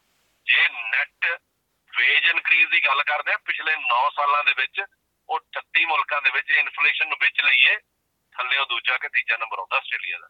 ਇਸ ਕਰਕੇ ਜਿਹੜੇ ਇਹ ਟਾਰ ਟਾਮਾ ਰੌਲੀ ਪਈ ਹੋਈ ਆ ਜਿਵੇਂ ਸੌਰੀ ਐਕਸਕਿਊਜ਼ ਮਾਈ ਲੈਂਗੁਏਜ ਜਿਹੜਾ ਕੁਛ ਇਹ ਬਿਆਨ ਦੇ ਰਹੇ ਨੇ ਜਾਂ ਆਪਣੇ ਹੀ ਸੁਪਰ ਫੰਡ ਨੂੰ ਯੂਜ਼ ਕਰਕੇ ਕਹਿ ਰਹੇ ਨੇ ਵੀ ਘਰ ਖਰੀਦ ਲਓ, ਆਹ ਘਰ ਤਾਂ ਖਰੀਦ ਲਾਂਗੇ, ਹੁਣ ਤੋਂ 30 ਸਾਲ ਬਾਅਦ ਜਿਹੜਾ ਰਿਟਾਇਰਮੈਂਟ ਲਈ ਫੰਡ ਚਾਹੀਦੇ ਨੇ, ਉਹ ਕਿੱਥੋਂ ਆਉਣਗੇ? ਇਸ ਕਰਕੇ ਜਿਹੜੀਆਂ ਨੀਤੀਆਂ ਨੇ ਜੀ ਦੋਨੇ ਪਾਰਟੀਆਂ ਦਾ ਵੋਟਾਂ ਤੇ ਜ਼ੋਰ ਲੱਗਿਆ ਹੋਇਆ। ਦੂਜੀ ਗੱਲ, ਜਿਹੜੇ ਬੰਦੇ ਮੁੱਦੇ ਦੀ ਗੱਲ ਕਰਦੇ, ਉਹਨਾਂ ਨੂੰ ਇਹ ਜਵਾਬ ਨਹੀਂ ਦਿੰਦੇ। ਚਾਹ ਪਾਣੀ ਪੀਣ ਇਹ ਅਕਸਰ ਹੀ ਤੁਰੇ ਰਹਿੰਦੇ ਆ, ਅਕਸਰ ਹੀ ਭਾਈਚਾਰੇ ਦੇਖੇ ਜਾਂਦੇ ਆ। ਜਦੋਂ ਮੇਰੇ ਵਰਗਾ ਬੰਦਾ ਇਹਨਾਂ ਨੂੰ ਕੁਐਸਚਨ ਪੁੱਛਦਾ, ਤਾਂ ਉਹਦਾ ਆਨਸਰ ਜਾਂ ਤਾਂ ਇਹ ਹੁੰਦਾ ਵੀ ਇਲੈਕਸ਼ਨਾਂ ਤੋਂ ਬਾਅਦ ਦੱਸਾਂਗੇ, ਜਾਂ ਆਨਸਰ ਆਉਂਦਾ ਹੀ ਨਹੀਂ ਹੈਗਾ ਜੀ। ਥੋੜਾ ਜਿਹਾ ਨਿਰਾਸ਼ ਆ ਜੀ, ਇਹਨਾਂ ਤੋਂ ਇਸ ਗੱਲੋਂ। ਜੀ, ਤੇ ਗ੍ਰੀਨਸ ਪਾਰਟੀ ਕੀ ਕਹਿ ਰਹੀ ਆ? ਕਿ ਮਾਪਿਆਂ ਨੂੰ ਸੌਖਾ, ਸਸਤਾ, ਘੱਟ ਕੀਮਤ ਵਾਲਾ ਵੀਜ਼ਾ ਦੇਣ ਲਈ ਉਹ ਵਚਨਬੱਧ ਨੇ? ਹਾਂਜੀ, ਗਰੇਵਾਲ ਸਾਹਿਬ, ਮੈਂ ਚਾਹੁੰਦਾ ਵੀ ਗ੍ਰੀਨਸ ਪਾਰਟੀ ਦਾ ਕੋਈ ਨਾ ਕੋਈ ਰੋਲ ਜ਼ਰੂਰ ਹੋਣਾ ਚਾਹੀਦਾ ਇਹਨਾਂ ਇਲੈਕਸ਼ਨਾਂ ਦੇ ਵਿੱਚ ਸਰਕਾਰ ਬਣਾਉਣ ਲਈ। ਤਾਂ ਕਿ ਲੇਬਰ ਤੇ, ਜੇ ਲੇਬਰ ਪਾਰਟੀ ਦੀ ਸਰਕਾਰ ਹੁੰਦੀ ਹੈ ਉਹਨੇ ਬਹੁਤ ਵਾਰੀ ਵਰਬਲੀ ਸਾਨੂੰ ਕਹਿਤਾ ਵੀ ਅਸੀਂ ਕੁਝ ਨਾ ਕੁਝ ਕਰਾਂਗੇ। ਉਹਨਾਂ ਨੂੰ ਯਾਦ ਕਰਾਉਣ ਲਈ ਮੈਂ ਚਾਹੁੰਦਾ ਵੀ ਦੋ ਤਿੰਨ ਚਾਰ ਮੈਂਬਰ ਜੇ ਗ੍ਰੀਨਸ ਦੇ ਜਾਣਗੇ ਜਾਂ ਇੰਡੀਪੈਂਡੈਂਟ ਜਾਣਗੇ, ਜਿਹੜੇ ਸਾਡੇ ਪੱਖ ਦੇ ਹੋਣਗੇ, ਤਾਂ ਘੱਟੋ ਘੱਟ ਉਹਨਾਂ ਤੇ ਚੈੱਕ ਰੱਖ ਗ੍ਰੀਨਸ ਦੀਆਂ ਪਾਲਿਸੀਆਂ ਬੜੀਆਂ ਕਲੀਅਰ ਨੇ ਜੀ ਕਲਾਈਮੇਟ ਕੰਟਰੋਲ ਤੇ ਵੀ ਬੜੇ ਵੱਡੇ ਪੱਧਰ ਤੇ ਆਪਾਂ ਨੂੰ ਸਭ ਨੂੰ ਪਤਾ, ਉਹ ਜ਼ੋਰ ਲਾ ਰਹੇ ਆ। ਮਾਈਗ੍ਰੇਸ਼ਨ ਲਈ ਵੀ ਉਹ ਕਲੀਅਰ ਆ ਵੀ ਮਾਪਿਆਂ ਨੂੰ ਜੇ ਇੱਥੇ ਤੁਸੀਂ ਵਸਾਉਣਾ ਜਾਂ ਪੱਕੇ ਤੌਰ ਤੇ ਇੱਥੇ ਰੈਜ਼ੀਡੈਂਟ ਨੂੰ ਲੈ ਕੇ ਆਉਣਾ, ਉਹਨਾਂ ਦਾ ਕਲੀਅਰ ਆ ਫੰਡਾ ਫੰਡਾਮੈਂਟਲ ਆ ਜਿਹੜਾ ਉਹਨਾਂ ਦਾ ਇਹ ਆ ਵੀ ਟੈਂਪਰੇਰੀ ਮਾਈਗ੍ਰੇਸ਼ਨ ਤੋਂ ਜਿਹੜੀ ਪਰਮਨੈਂਟ ਮਾਈਗ੍ਰੇਸ਼ਨ ਆ, ਉਹਨੂੰ ਫੇਵਰ ਹੋਣਾ ਚਾਹੀਦਾ। ਲੇਬਰ ਪਾਰਟੀ ਦੇ ਸ਼ੈਡੋ ਇਮੀਗ੍ਰੇਸ਼ਨ ਵੀ ਇਹੀ ਮਿਨਿਸਟਰ ਵੀ ਇਹੀ ਕਹਿ ਰਹੇ ਨੇ। ਇਹੀ ਉਹਨਾਂ ਦੇ ਐਂਥਨੀ ਐਲਬਨੀ ਜਿਹੜੇ ਲੀਡਰ ਨੇ, ਉਹ ਕਹਿ ਰਹੇ ਨੇ। ਰਿਚਰਡ ਮਾਲ ਜਿਹੜੇ ਨਾਲ ਡਿਪਟੀ ਲੀਡਰ ਉਹ ਵੀ ਇਹੀ ਕਹਿ ਰਹੇ ਨੇ ਵਰਬਲੀ 8 ਅਪ੍ਰੈਲ ਨੂੰ ਉਹਨਾਂ ਨੇ ਬਿਆਨ ਦਿੱਤਾ, ਵੱਡੇ ਨਿਊਜ਼ਪੇਪਰ ਦੇ ਵਿੱਚ ਇੱਥੇ ਸਿੱਟੀ ਤੋਂ ਛਪਿਆ। ਪਰ ਰਾਈਟਿੰਗ ਦੇ ਵਿੱਚ ਜਿਹੜਾ ਉਹਨਾਂ ਦਾ ਕੈਂਪੇਨ ਲਾਂਚ ਆ, ਉਹਦੇ ਵਿੱਚ ਇਹ ਚੀਜ਼ਾਂ ਨਹੀਂ ਆਈਆਂ। Liberal party Neta ji migration ਨੂੰ ਲੈ ਕੇ ਨਵੰਬਰ 2021 ਤੋਂ ਬਾਅਦ ਬਿਆਨ ਵੀ ਕੋਈ ਨਹੀਂ ਦਿੱਤਾ। ਡਿਪਲੋਮੈਟਿਕ ਗੱਲਾਂ ਹੋ ਰਹੀਆਂ ਨੇ ਗਰੇਵਾਲ ਸਾਹਿਬ। ਜੀ ਬਹੁਤ ਬਹੁਤ ਮਿਹਰਬਾਨੀ ਕਾਲੇ ਸਾਹਿਬ ਸਾਡੇ ਨਾਲ ਗੱਲ ਕਰਨ ਲਈ ਤੇ ਸਮੁੱਚੀ ਭਾਵਨਾ ਸਾਡੇ ਨਾਲ ਸਾਂਝੀ ਕਰਨ ਲਈ। ਤੇ ਆਪਣੇ ਸੁਣਨ ਵਾਲਿਆਂ ਨੂੰ ਅਸੀਂ ਦੱਸਣਾ ਚਾਹੁੰਦੇ ਹਾਂ ਕਿ ਨਵਜੋਤ ਕਾਲੇ ਹੋਣਾ ਦੇ ਇਹ ਨਿੱਜੀ ਵਿਚਾਰ ਨੇ। ਕੱਲ ਨੂੰ ਜਦ ਤੁਸੀਂ ਵੋਟ ਪਾਉਣ ਜਾਣਾ ਤਾਂ ਤੁਸੀਂ ਆਪਣਾ ਮਨ ਬਣਾਉਣਾ ਕਿ ਕਿਹੜੀਆਂ ਨੀਤੀਆਂ ਤੁਹਾਡੇ ਲਈ ਅਹਿਮ ਨੇ। ਜ਼ਰੂਰੀ ਨਹੀਂ ਕਿ ਮਾਈਗ੍ਰੇਸ਼ਨ ਤੁਹਾਡੇ ਲਈ ਅਹਿਮ ਹੋਵੇ, ਹੋ ਸਕਦਾ ਆਸਟ੍ਰੇਲੀਆ ਦੀ ਆਰਥਿਕਤਾ ਭਾਵੇਂ ਉਹਦੀਆਂ ਤੰਦਾਂ ਕਿਤੇ ਨਾ ਕਿਤੇ ਪ੍ਰਵਾਸ ਨਾਲ ਜੁੜੀਆਂ ਹੋਈਆਂ ਨੇ। ਛੋਟੇ ਬਿਜ਼ਨੈਸਸ ਲਈ ਸਰਕਾਰ ਕੀ ਕਰ ਰਹੀ ਆ? ਕੋਵਿਡ ਦੀਆਂ ਨੀਤੀਆਂ ਕਿਹੋ ਜੀਆਂ ਸੀ ਕੀ ਸਰਕਾਰ ਨੇ ਉਹਨੂੰ ਸਹੀ ਢੰਗ ਨਾਲ ਹੈਂਡਲ ਕੀਤਾ? ਸੋ ਬਹੁਤ ਸਾਰੇ ਮੁੱਦੇ ਆ ਜਿਹੜੇ ਭਾਈਚਾਰੇ ਚੋਂ ਇਸ ਵੇਲੇ ਸਾਨੂੰ ਸੁਣਨ ਨੂੰ ਮਿਲ ਰਹੇ ਆ। ਜਿਹਦੇ ਦੇ ਆਧਾਰ ਤੇ ਲੋਕਾਂ ਨੇ ਆਪਣਾ ਮਨ ਬਣਾਉਣਾ ਕਿ 21 ਮਈ ਨੂੰ ਉਹਨਾਂ ਨੇ ਕਿਹਨੂੰ ਵੋਟ ਪਾਉਣੀ ਆ। ਕਾਲੀ ਸਾਹਿਬ ਅੱਜ ਸਮਾਂ ਦੇਣ ਲਈ ਬਹੁਤ ਮਿਹਰਬਾਨੀ। ਧੰਨਵਾਦ। ਬਹੁਤ ਬਹੁਤ ਸ਼ੁਕਰੀਆ ਗਰੇਵਾਲ ਸਾਹਿਬ। You're with SBS Radio. ਪਿਆਰੇ ਦੋਸਤੋ ਇਸ ਵੇਲੇ ਇਲੈਕਸ਼ਨ ਐਕਸਚੇਂਜ ਤਹਿਤ ਡੈਂਡੀਨੋਂਗ ਮਾਰਕੀਟ 'ਚ ਸਰਦਾਰ ਕੁਲਦੀਪ ਸਿੰਘ ਸਾਡੇ ਨਾਲ ਮੌਜੂਦ ਨੇ। ਹਾਂਜੀ ਸਤਿ ਸ਼੍ਰੀ ਅਕਾਲ ਜੀ। ਸਤਿ ਸ਼੍ਰੀ ਅਕਾਲ ਜੀ ਸਤਿ ਸ਼੍ਰੀ ਅਕਾਲ। ਜੀ ਦੱਸੋ ਥੋੜਾ ਜਿਹਾ ਕਿਸ ਕਿਸਮ ਦੇ ਰੁਝੇਵੇਂ ਰੱਖੇ ਹੋਏ ਆ? ਮੇਰਾ ਖਿਆਲ ਤੁਸੀਂ ਇੱਕ ਬਜ਼ੁਰਗਾਂ ਦਾ ਸਿਆਣੀ ਉਮਰ ਦੇ ਲੋਕਾਂ ਦਾ ਕਲੱਬ ਉਹਦੇ ਨੁਮਾਇੰਦੇ ਵੀ ਹੋ? ਰਿਟਾਇਰਮੈਂਟ ਤੋਂ ਬਾਅਦ ਮੈਂ state organiser sports Punjab school ਤੋਂ ਰਿਟਾਇਰਮੈਂਟ ਤੋਂ ਬਾਅਦ ਮੇਰੇ ਬੱਚੇ ਦੋਨੇ ਇੱਥੇ ਸੀ। ਮੈਂ ਉਹਨਾਂ ਕੋਲ ਐਜ਼ ਪੇਡ ਪੀਆਰ ਮੈਂ ਤੇ ਮਿਸੀ ਦੋਨੇ ਰਿਟਾਇਰਮੈਂਟ ਤੋਂ ਬਾਅਦ ਇੱਥੇ ਆਏ ਆ। ਇੱਥੇ ਆ ਕੇ ਅਸੀਂ ਬਜ਼ੁਰਗਾਂ ਲਈ ਕਾਰਡੀਨੀਆ ਸੀਨੀਅਰ ਸਿਟੀਜ਼ਨ ਕਲੱਬ ਬਣਾਇਆ। ਸਾਡੇ ਕਲੱਬ ਦੇ ਪ੍ਰਧਾਨ ਜਗਤਾਰ ਸਿੰਘ ਸੋਢੀ, ਡਾਕਟਰ ਜਗਤਾਰ ਸਿੰਘ ਸੋਢੀ ਤੇ ਸਕੱਤਰ ਸਾਡੇ ਬਲਵਿੰਦਰ ਰਾਜ ਸਿੰਘ ਸੰਧੂ ਤੇ ਮੈਂ ਉਸ ਕਲੱਬ ਦਾ ਪ੍ਰੈਜ਼ੀਡੈਂਟ ਆ। ਅਸੀਂ ਮਹੀਨੇ ਦੇ ਵਿੱਚ ਹਰ last Saturday senior citizen club ਦੀ ਮੀਟਿੰਗ ਕਰਦੇ ਹਾਂ ਤੇ ਉੱਥੇ ਬਜ਼ੁਰਗਾਂ ਦੀਆਂ ਆਪਸ ਵਿੱਚ ਜੋ ਮੁਸ਼ਕਲਾਂ ਹੁੰਦੀਆਂ ਉਹਨਾਂ ਨੂੰ ਡਿਸਕਸ ਕਰਦੇ ਹਾਂ ਤੇ ਬਜ਼ੁਰਗਾਂ ਨੂੰ ਵੱਖ-ਵੱਖ ਸਮੇਂ ਦੇ ਉੱਤੇ ਅਸੀਂ ਟੂਰ ਦੇ ਉੱਤੇ ਵੀ ਲੈ ਕੇ ਜਾਂਦੇ ਹਾਂ ਸਾਡਾ ਇਹ ਪੈਕਨਮ ਏਰੀਆ ਲਾਟਰੋ, ਜੈਸਨਵੁੱਡ ਦੇ ਏਰੀਆ ਵਿੱਚ ਪੈਂਦਾ ਹੈ। ਉਹਨਾਂ ਨੇ ਸਾ- ਸਾਡੀ ਰਿਕੁਐਸਟ ਮੰਨਦੇ ਹੋਏ ਸਾਨੂੰ ਘੁੰਮਣ ਫਿਰਨ ਦੇ ਲਈ ਸੀਨੀਅਰ ਸਿਟੀਜ਼ਨ ਲਈ ਵੈਨ ਲਈ ਗ੍ਰਾਂਟ ਦਿੱਤੀ ਹੈ ਅਸੀਂ ਵੈਨ ਲਈ ਹੈ ਤੇ ਉਸ ਦੇ ਉੱਤੇ ਅਸੀਂ ਹਫ਼ਤੇ 'ਚ ਜਾਂ ਦੂਜੇ ਹਫ਼ਤੇ ਇੱਕ ਸੀਨੀਅਰ ਸਿਟੀਜ਼ਨ ਦਾ ਵੱਖ-ਵੱਖ ਥਾਵਾਂ ਤੇ ਟੂਰ ਲੈ ਕੇ ਜਾਂਦੇ ਆ ਬਜ਼ੁਰਗਾਂ ਦੇ ਵੀਜ਼ੇ ਨੂੰ ਲੈ ਕੇ ਭਾਈਚਾਰੇ ਚੋਂ ਕਾਫੀ ਕਈ ਵਾਰ ਨੁਕਤਾਚੀਨੀ ਦਾ ਸਾਹਮਣਾ ਕਰਨਾ ਪੈਂਦਾ ਮੌਜੂਦਾ ਸਰਕਾਰ ਨੂੰ। ਤੇ ਉਸ ਸਿਲਸਿਲੇ 'ਚ ਕੀ ਦੱਸਣਾ ਚਾਹੁੰਦੇ ਹੋ? ਕਲੱਬ 'ਚ ਬਹੁਤ ਸਾਰੇ ਮੈਂਬਰ ਹੋਣਗੇ ਜਿਨ੍ਹਾਂ ਦਾ ਅਜੇ ਵੀਜ਼ਾ ਪੱਕਾ ਵੀਜ਼ਾ 'ਚ ਤਬਦੀਲ ਨਹੀਂ ਹੋਇਆ ਹੋਣਾ। ਸਾ- ਕੀ ਸਰਕਾਰ ਨੂੰ ਉਸ ਸਿਲਸਿਲੇ 'ਚ ਕੋਈ ਮੰਗ ਪੱਤਰ ਜਾਂ ਕੁਝ ਇਦਾਂ ਦਾ ਕਰੇ ਦਿੱਤਾ? ਇਸ ਦੇ ਵਿੱਚ ਅਸੀਂ ਜੈਸਨਪੁਰ ਜੀ ਨਾਲ ਕਈ ਵਾਰ ਬੇਨਤੀ ਕੀਤੀ ਆ ਵੀ ਜਿਹੜਾ ਪੀਆਰ ਪੇਡ ਪੀਆਰ ਦਾ ਜਿਹੜਾ ਇੰਨੀ ਲੌਂਗ ਵੇਟਿੰਗ ਚੱਲ ਰਹੀ ਆ ਵੀ ਕੋਸ਼ਿਸ਼ ਕਰੋ ਇਹਨੂੰ ਘੱਟ ਤੋਂ ਘੱਟ ਕਰਨ ਦੀ। ਜਦੋਂ ਅਸੀਂ ਮੈਂ ਅਪਲਾਈ ਕੀਤਾ ਜੀ ਸਾਡਾ 1.5 ਸਾਲ ਦੇ ਵਿੱਚ ਪੀਆਰ ਦਾ ਪੈਸੇ ਵੀਜ਼ਾ ਲੱਗੇ ਉਦੋਂ? ਉਦੋਂ ਸਾਡਾ 98000 ਮਿਸੀ ਤੇ ਮੇਰਾ ਲੱਗਿਆ ਸੀ। ਕਿਤੇ ਇਹ ਤਾਂ ਨਹੀਂ ਵੀ ਦੇਖੋ ਇਹ ਵੀਜ਼ਾ ਦਿੱਤਾ ਨਹੀਂ ਜਾਂਦਾ ਸੀ ਸਰਕਾਰ ਵੱਲੋਂ ਇਹ ਵੀਜ਼ਾ ਵੇਚਿਆ ਜਾਂਦਾ। ਇਸ ਗੱਲ ਨੂੰ ਲੈ ਕੇ ਲੋਕਾਂ 'ਚ ਨਾਰਾਜ਼ਗੀ ਵੀ ਹੈ। ਇਹ ਇਹਦੇ ਆਪਣੇ ਆਪਣੇ ਵਿਚਾਰ ਆ ਲੋਕਾਂ ਦੇ। ਜੇਕਰ ਹੁਣ ਅਸੀਂ ਇੱਥੇ ਆਏ ਆ ਉਹਦੇ ਲਈ ਸਾਨੂੰ ਕਿੰਨੀਆਂ ਫੈਸਿਲਿਟੀ ਦਿੱਤੀਆਂ ਮੈਡੀਕਲ ਫੈਸਿਲਿਟੀ ਆ ਤੇ ਹੋਰ ਘੁੰਮਣ ਫਿਰਨ ਦੇ ਲਈ ਫੈਸਿਲਿਟੀ ਆ ਸੀਨੀਅਰ ਸਿਟੀਜ਼ਨ ਦੇ ਲਈ। ਜਿਹੜੀ ਕਿ ਜੇ ਬਾਈ ਚਾਂਸ ਕੋਈ ਬਜ਼ੁਰਗ ਇੱਧਰ ਬਿਮਾਰ ਹੋ ਜਾਂਦਾ ਹੈ ਤਾਂ ਉਹਦਾ ਫ੍ਰੀ ਇਲਾਜ ਹੁੰਦਾ। ਹੁਣ ਜਿਸ ਤਰ੍ਹਾਂ ਮੇਰੀ ਅੱਖਾਂ ਦਾ ਮੈਂ ਇਲਾਜ ਕਰਾਇਆ ਮੇਰਾ ਇੱਕ ਵੀ ਪੈਸਾ ਨਹੀਂ ਲੱਗਿਆ। ਹੋਰ ਦਵਾਈ ਦੇ ਵਿੱਚ ਸਾਨੂੰ ਬਹੁਤ ਛੋਟ ਆ ਤੇ 10 ਸਾਲ ਦੇ ਜਦੋਂ ਸਾਡੀ ਸਟੇ ਹੋ ਗਈ ਸਾਨੂੰ ਪੈਨਸ਼ਨ ਵੀ ਲੱਗ ਜਾਣੀ ਆ। ਤੇ ਇਹ ਇਹਦੇ ਸੰਬੰਧ 'ਚ ਜ- ਮੇਰਾ ਤਾਂ ਵਿਚਾਰ ਇਹੀ ਆ ਕਿਉਂਕਿ ਜਿਹਦੇ ਬੱਚੇ ਇੱਧਰ ਆ ਬੱਚਿਆਂ ਨੂੰ ਫਿਕਰ ਰਹਿੰਦਾ ਹੈ, ਆਪਣੇ ਮਾਪੇ ਦਾ ਵੀ ਸਾਡੇ ਬੱਚੇ ਉੱਧਰ ਬੈਠੇ ਆ ਤੇ ਮਾਪੇ ਨੂੰ ਫਿਕਰ ਰਹਿੰਦਾ ਸਾਡੇ ਬੱਚੇ ਇੱਧਰ ਬੈਠੇ ਇਹਦੇ ਨਾਲੋਂ ਬਿਹਤਰ ਬਿਹਤ- ਬਿਹਤਰ ਆ ਕਿ ਆਪਾਂ ਪੇਡ ਪੀਆਰ ਲੈ ਕੇ ਇੱਧਰ ਆਉਣ ਦੀ ਕੋਸ਼ਿਸ਼ ਕਰੀਏ ਜਿਹੜੇ ਕਿ ਲੈ ਸਕਦੇ ਆ ਜਿਹੜੇ ਨਹੀਂ ਲੈ ਸਕਦੇ ਉਹਨਾਂ ਲਈ ਬ੍ਰਿਜਿੰਗ ਵੀਜ਼ਾ ਵੀ ਗਵਰਨਮੈਂਟ ਨੇ ਪ- ਸਹੂਲਤ ਦਿੱਤੀ ਹੋਈ ਆ। ਤੇ ਉਹਦੇ ਲਈ ਪਰ ਉਹਦੇ ਵਿੱਚ ਮੈਂ ਗਵਰਨਮੈਂਟ ਨੂੰ ਬੇਨਤੀ ਕਰਦਾ ਉਹਨਾਂ ਲਈ ਬ੍ਰਿਜਿੰਗ ਵੀਜ਼ ਦੇ ਵਿੱਚ ਥੋੜ੍ਹੀਆਂ ਬਹੁਤੀਆਂ ਸਹੂਲਤਾਂ ਉਹਨਾਂ ਨੂੰ ਵੀ ਦਿੱਤੀਆਂ ਜਾਣ ਤਾਂ ਬਹੁਤ ਵਧੀਆ ਹੋਵੇਗਾ। ਤੁਹਾਨੂੰ ਲੱਗਦਾ ਸਕਾਟ ਮੋਰਿਸਨ ਦੀ ਸਰਕਾਰ ਲਿਬਰਲ ਦੀ ਸਰਕਾਰ ਦੁਬਾਰਾ ਬਣ ਸਕਦੀ ਆ ਜਾਂ ਲੱਗਦਾ ਲੇਬਰ ਦਾ ਹੱਥ ਭਾਰਾ? ਤੇ ਮੇਰੇ ਹਿਸਾਬ ਨਾਲ ਸਾਡੇ ਏਰੀਏ ਦੇ ਮੁਤਾਬਕ ਜੋ ਮੇਰੀ ਜੱਜਮੈਂਟ ਆ ਕਿਉਂ ਮੈਂ ਬਾਹਰ ਮੈਂ ਘੁੰਮਿਆ ਨਹੀਂ ਸਾਡੇ ਏਰੀਏ ਮੁਤਾਬਕ ਸਾਨੂੰ ਉਮੀਦ ਆ ਕਿ ਦੁਬਾਰਾ ਮੋਰਿਸਨ ਗਵਰਨਮੈਂਟ ਰਿਪੀਟ ਕਰੂਗੀ ਤੇ ਕਿਉਂਕਿ ਇਸ ਦੇ ਕੰਮ ਵੀ ਵਧੀਆ ਹੈ। ਜੀ ਬਹੁਤ ਬਹੁਤ ਮਿਹਰਬਾਨੀ ਕੁਲਦੀਪ ਸਿੰਘ ਜੀ ਸਾਡੇ ਨਾਲ ਗੱਲ ਕਰਨ ਲਈ ਧੰਨਵਾਦ। ਥੈਂਕ ਯੂ ਮੈਂ ਇਸ ਰੇਡੀਓ ਦਾ ਬਹੁਤ ਵਧੀਆ ਧੰਨ- ਧੰਨਵਾਦ ਕਰਦਾ ਕਿ ਮੈਨੂੰ ਮੌਕਾ ਦਿੱਤਾ ਵੇਲੋਂ ਦਾ ਮੇਰੇ ਵਿਚਾਰ ਸੁਣੇ ਧੰਨਵਾਦ ਜੀ। ਪਿਆਰੇ ਦੋਸਤੋ ਇਸ ਵੇਲੇ ਅਸੀਂ ਡੈਂਡੀਨੋਂਗ ਮਾਰਕੀਟ 'ਚ ਮੌਜੂਦ ਹਾਂ ਤੇ ਇੱਥੇ ਭਾਈਚਾਰੇ ਦੇ ਨੁਮਾਇੰਦੇ ਸਾਨੂੰ ਮਿਲਣ ਆ ਰਹੇ ਆ। ਇਲੈਕਸ਼ਨ ਐਕਸਚੇਂਜ ਤਹਿਤ ਲਿਬਰਲ ਪਾਰਟੀ ਨਾਲ ਸਾਂਝ ਰੱਖਣ ਵਾਲੇ ਚਰਨ ਸੋਢੀ ਇਸ ਵੇਲੇ ਸਾਡੇ ਨਾਲ ਮੌਜੂਦ ਨੇ। ਹਾਂਜੀ ਸਤਿ ਸ਼੍ਰੀ ਅਕਾਲ ਜੀ ਐਨ। ਸਤਿ ਸ਼੍ਰੀ ਅਕਾਲ ਬਾਈ ਜੀ। ਬਹੁਤ ਬਹੁਤ ਧੰਨਵਾਦ ਇੱਥੇ ਸੱਜਣਾ ਸੇ ਸਾਨੂੰ ਦੱਸੋ ਕਿ ਲਿਬਰਲ ਪਾਰਟੀ ਦੀਆਂ ਕਿਹੜੀਆਂ ਖਾਸ ਨੀਤੀਆਂ ਨੇ ਜਿਨ੍ਹਾਂ ਦੇ ਤਹਿਤ ਉਹ ਇਸ ਵਾਰ ਇਲੈਕਸ਼ਨ ਲੜਨ ਜਾ ਰਹੇ ਆ ਤੇ ਨਾਲ ਇਹ ਸੋਚ ਰਹੇ ਆ ਕਿ ਆਹ ਕੰਮ ਅਸੀਂ ਚੰਗੇ ਕੀਤੇ ਆ ਜਿਹਦੇ ਤਹਿਤ ਸਾਨੂੰ ਦੁਬਾਰਾ ਸਰਕਾਰ ਬਣਾਉਣ ਦਾ ਮੌਕਾ ਮਿਲ ਸਕਦਾ। ਸਾਰੀਆਂ ਨੀਤੀਆਂ ਹੀ ਆਪਾਂ ਕਵਾਂਗੇ ਬਹੁਤ ਵਧੀਆ। ਸਭ ਤੋਂ ਪਹਿਲੀ ਗੱਲ ਤਾਂ ਡਿਊਰਿੰਗ ਪੈਂਡੈਮਿਕ ਹੈ ਨਾ?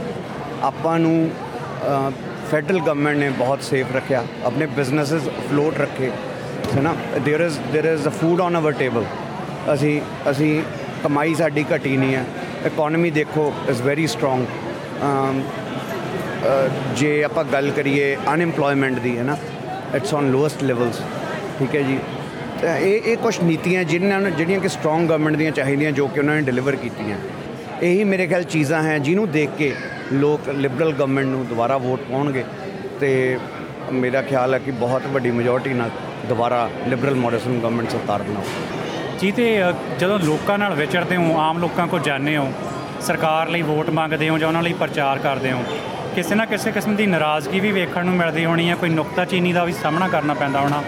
ਉਹ ਕਿਹੜੀਆਂ ਗੱਲਾਂ ਨੇ ਜਿਹੜੀਆਂ ਭਾਈਚਾਰਕ ਪੱਧਰ ਤੇ ਤੁਸੀਂ ਸਰਕਾਰ ਦਰਬਾਰੇ ਰੱਖਣੀਆਂ ਚਾਹੁੰਦੇ ਹੋ? ਵੀ ਭਾਈ ਦੇਖੋ ਸਾਡੇ ਭਾਈਚਾਰੇ ਨੂੰ ਇਹੋ ਜੀਆਂ ਲੋੜਾਂ ਜਾਂ ਇਹੋ ਜੀਆਂ ਗੱਲਾਂ ਦੀ ਦਰਕਾਰ ਸੀ ਪਰ ਸਰਕਾਰ ਦਾ ਫੇਲਿਅਰ ਆ ਵੀ ਉਹ ਡਿਲੀਵਰ ਨਹੀਂ ਕਰ ਪਾਈ। ਉਹ ਕਿਹੜੀਆਂ ਕੁਝ ਗੱਲਾਂ ਹੋਣਗੀਆਂ? ਅਮ ਦੇਖੋ ਕੁਝ ਗੱਲਾਂ ਹੈਗੀਆਂ ਆਪਣੇ ਆਪਣੀ ਕਮਿਊਨਿਟੀ ਦਾ ਸਭ ਤੋਂ ਵੱਡਾ ਅ, ਤੇ ਭਖਦਾ ਮੁੱਦਾ ਰਿਹਾ ਪੇਰੈਂਟ ਵੀਜ਼ਾ ਹੈ ਨਾ ਜਿਹਦੇ ਬਾਰੇ ਅ, ਜਦੋਂ ਕਿਤੇ ਵੀ ਜਾਇਆ ਜਾਂਦਾ ਹੈ, ਸ਼ਰਾਗਾ ਵੀ ਬਹੁਤ ਸੁਣਨ ਨੂੰ ਮਿਲਦੀ ਹੈ ਜਿੱਥੇ ਜਾਈਏ ਜਿਹੜੇ ਮੋਰਸਨ ਗਵਰਨਮੈਂਟ ਨੇ ਕੰਮ ਕੀਤੇ ਆ ਹੈ ਨਾ ਅ, ਉਹਦੀ ਬਹੁਤ ਸ਼ਰਾਗਾ ਮਿਲਦੀ ਹੈ ਜੇ ਆਪਾਂ ਗੱਲ ਕਰੀਏ ਹੁਣ ਸਾਡੇ ਲੋਕਲ ਲੀਡਰ ਜੇਸਨ ਵੁੱਡ ਮੈਂ ਲਟਰੋਪ ਨੂੰ ਬਿਲੋਂਗ ਕਰਨਾ। ਉਹਨੇ ਜੋ ਕੰਮ ਕੀਤੇ ਆ ਰੀਸੈਂਟਲੀ ਜਿਵੇਂ ਉਹਨਾਂ ਨੇ ਗ੍ਰਾਂਟ ਅਨਾਉਂਸ ਕੀਤੀ ਹੈ it's a election commitment Sikh volunteer ਵਾਸਤੇ। ਕੱਲ 12.5 ਮਿਲੀਅਨ ਡਾਲਰ ਦੀ ਉਹਨਾਂ ਨੇ ਮਲਟੀਕਲਚਰ ਹੱਬ ਦੀ ਅਨਾਉਂਸਮੈਂਟ ਕੀਤੀ ਹੈ ਨਾ। ਇਹ ਤਾਂ ਉਹਨਾਂ ਦੇ ਚੰਗੇ ਕੰਮ ਹੈ। ਨਾਲ ਜ਼ਰੂਰ ਇਹ ਕੁਐਸਚਨ ਉੱਠਦਾ ਕਿ ਪੇਰੈਂਟ ਵੀਜ਼ੇ ਵਾਸਤੇ ਕੀ ਕੀਤਾ ਕੀ ਕੀਤਾ ਲਿਬਰਲ ਗਵਰਨਮੈਂਟ ਨੇ ਹਨਾ ਜਿਵੇਂ ਕਿ ਹੁਣ ਸੈਨੇਟ ਦੀਆਂ ਰეკਮੈਂਡੇਸ਼ਨਸ ਆਈਆਂ ਕੁਝ ਮੈਨੂੰ ਜ਼ਿਆਦਾ ਡੈਪ ਦੇ ਵਿੱਚ ਤਾਂ ਨਹੀਂ ਪਤਾ ਕਿਉਂਕਿ I don't work for them ਨਾ ਪਰ as as a normal person as a voter ਜਿੰਨਾ ਕੁ ਝਾਂਤ ਮਾਰੀ ਇੰਨਾ ਕੁ ਪਤਾ ਲੱਗਦਾ ਕਿ ਕੁਝ ਰეკਮੈਂਡੇਸ਼ਨਸ ਹੋਈਆਂ ਜਿਹਨੂੰ ਹੰਡ ਆਮ ਪ੍ਰੀਟੀ ਸ਼ੋਰ ਗਵਰਨਮੈਂਟ ਉਹਨਾਂ ਨੂੰ ਜ਼ਰੂਰ ਦੇਖੂਗੀ ਤੇ ਜੋ ਮੰਨਣ ਵਾਲੀਆਂ ਚੀਜ਼ਾਂ ਹੋਈਆਂ ਉਹਨਾਂ 'ਚ ਮੰਨੀਆਂ ਜਾਣਗੀਆਂ। ਜਿਹੜੀ ਹੁਣ ਪੇਰੈਂਟ ਵੀਜ਼ਾ ਦੀ ਗੱਲ ਆਪਾਂ ਕਰੀਏ ਜੀ ਪਿਛਲੇ 3 ਸਾਲ ਤੋਂ ਤੁਹਾਨੂੰ ਪਤਾ ਆਪਾਂ ਜ਼ਿਆਦਾ ਕੋਵਿਡ ਨਾਲ ਅ, ਜ਼ਿਆਦਾ ਗਵਰਨਮੈਂਟ ਦਾ ਧਿਆਨ ਸੀਗਾ ਵੀ ਆਪਣੀ ਕਮਿਊਨਿਟੀ ਨੂੰ ਕੰਟਰੀ ਨੂੰ ਕੋਵਿਡ ਚੋਂ ਸੇਫਲੀ ਬਾਹਰ ਕਿਵੇਂ ਲਿਆਂਦਾ ਜਾਵੇ ਹੈਨਾ ਇਸ ਕਰਕੇ ਪੇਰੈਂਟ ਵੀਜ਼ੇ ਦੇ ਉੱਤੇ ਧਿਆਨ ਦੇਣ ਦੀ ਬਜਾਏ ਸੈਕੰਡ ਪ੍ਰਾਇੋਰਟੀ ਉਹਨਾਂ ਦੀ ਇਹ ਸੀਗੀ, ਜਿਹੜੇ ਮਾਈਗ੍ਰੈਂਟਸ ਜਿਨ੍ਹਾਂ ਦੇ ਅਨਫੋਰਚੂਨੇਟਲੀ ਕਿਸੇ ਦਾ ਬ੍ਰਦਰ ਕਿਸੇ ਦਾ ਸਿਸਟਰ ਕਿਸੇ ਦੇ ਫਾਦਰ ਕੋਵਿਡ ਕਰਕੇ ਇਫੈਕਟਡ ਹੋਏ ਆ ਇੰਡੀਆ ਦੇ ਵਿੱਚ ਜਾਂ ਨਾਲ ਲੱਗਦੇ ਕੰਟਰੀਆਂ ਦੇ ਵਿੱਚ, ਉਹਨਾਂ ਨੂੰ ਵੀਜ਼ਾਸ ਇਸ਼ੂ ਕੀਤੇ ਜਾਣ। ਟੈਂਪਰੇਰੀ ਐਮਰਜੈਂਸੀ ਵੀਜ਼ਾਸ ਤਾਂ ਗਵਰਨਮੈਂਟ ਨੇ ਬਹੁਤ ਵਧੀਆ ਪ੍ਰੋਗਰਾਮ ਲਿਆਂਦਾ ਜਿਹਤੇ ਧਿਆਨ ਦਿੱਤਾ ਗਿਆ, ਤਾਂ ਬਹੁਤ ਵੀਜ਼ਾਸ ਇਸ਼ੂ ਹੋਏ। ਨਾ। ਇਹ ਤੇ ਹੁਣ ਭਾਰਤੀ ਭਾਈਚਾਰਾ ਦੇਖੋ ਦੂਜਾ ਵੱਡਾ ਭਾਈਚਾਰਾ ਬਣ ਕੇ ਉੱਭਰਿਆ। ਬਿਲਕੁਲ ਜੀ। ਜੇ ਆਪਾਂ ਆਬਾਦੀ ਦੀ ਗੱਲ ਕਰਨੀ ਹੋਵੇ ਜੇ 7.5 ਲੱਖ ਬੰਦਾ ਉੱਥੋਂ ਦਾ ਜੰਮਿਆ ਯੂਕੇ ਵਾਲਿਆਂ ਦਾ 9 ਲੱਖ ਆ ਤੇ ਚੀਨ ਵਾਲਿਆਂ ਦਾ 6 ਲੱਖ ਰਹਿ ਗਿਆ। ਤੇ ਤੁਹਾਨੂੰ ਨਹੀਂ ਲੱਗਦਾ ਕਿ ਲਿਬਰਲ ਪਾਰਟੀ ਨੂੰ ਹੁਣ ਭਾਰਤੀ ਭਾਈਚਾਰੇ ਦੇ ਹੋਰ ਨੁਮਾਇੰਦਿਆਂ ਦੀ ਲੋੜ ਆ? ਜੇ ਆਪਾਂ ਕੈਂਡੀਡੇਟ ਚੁਣਨ ਦੀ ਗੱਲ ਕਰੀਏ ਤਾਂ ਭਾਰਤੀ ਭਾਈਚਾਰੇ ਦੇ ਬਹੁਤ ਘੱਟ ਲੋਕ ਨੇ ਬਹੁਤ ਘੱਟ ਕੈਂਡੀਡੇਟ ਨੇ ਜਿਨ੍ਹਾਂ ਨੂੰ ਲਿਬਰਲ ਨੇ ਮੌਕਾ ਦਿੱਤਾ। ਤੁਹਾਨੂੰ ਨਹੀਂ ਲੱਗਦਾ ਯੰਗ ਮਾਈਗ੍ਰੈਂਟ ਜਾਂ ਜਿਹੜੇ ਨਵੇਂ ਆਏ ਪ੍ਰਵਾਸੀ ਆ ਉਹਨਾਂ ਨੂੰ ਵੀ ਪਾਰਟੀ ਨੂੰ ਓਨਾ ਹੀ ਮੌਕਾ ਦੇਣਾ ਚਾਹੀਦਾ ਜਿੰਨਾ ਉਹ ਯੂਰਪੀਅਨ ਬੈਕਗ੍ਰਾਉਂਡ ਦੇ ਲੋਕਾਂ ਨੂੰ ਦਿੰਦੇ ਆ। ਬਿਲਕੁਲ ਸਹੀ ਗੱਲ ਤੁਸੀਂ ਹੁਣ ਆਪ ਹੀ ਮੈਂਸ਼ਨ ਕੀਤਾ ਜਿਵੇਂ ਭਾਰਤੀ ਮੂਲ ਦੇ ਅ, ਸ- ਦੂਜੇ ਨੰਬਰ ਤੇ ਆਪਾਂ ਆਉਣੇ ਆ। ਇਹ ਨੈਚੁਰਲ ਗੱਲ ਨਾਲ ਗਵਰਨਮੈਂਟ ਦੀ ਪਾਲਿਸੀਜ਼ ਹੀ ਹੈ ਜੀ ਜਿਹਦੇ ਕਰਕੇ ਆਪਣੀ ਆਬਾਦੀ 7.5 ਹੋਈ ਹੈ ਇੱਥੇ 7.5 ਲੱਖ ਦੇ ਕਰੀਬ ਹੋਈ ਆ। ਜੇ ਆਪਾਂ ਅ, ਯੂਰਪ ਤੋਂ ਬਾਅਦ ਸੈਕੰਡ ਨੰਬਰ ਤੇ ਆਉਣੇ ਸੌਰੀ ਯੂਕੇ ਤੋਂ ਬਾਅਦ ਸੈਕੰਡ ਨੰਬਰ ਤੇ ਆਉਣੇ ਹਨਾ। ਹੁਣ ਗੱਲ ਆਉਂਦੀ ਹੈ ਭਾਜੀ ਮੌਕਾ ਦੇਣ ਦੀ। ਆਬਵੀਅਸਲੀ ਜਦੋਂ ਆਪਣੀ ਪੋਪੂਲੇਸ਼ਨ ਵੱਧ ਰਹੀ ਹੈ, ਤਾਂ ਆਪਣੀ ਰਿਪਰੈਜ਼ੈਂਟੇਸ਼ਨ ਵੀ ਵਧਣੀ ਚਾਹੀਦੀ ਹੈ।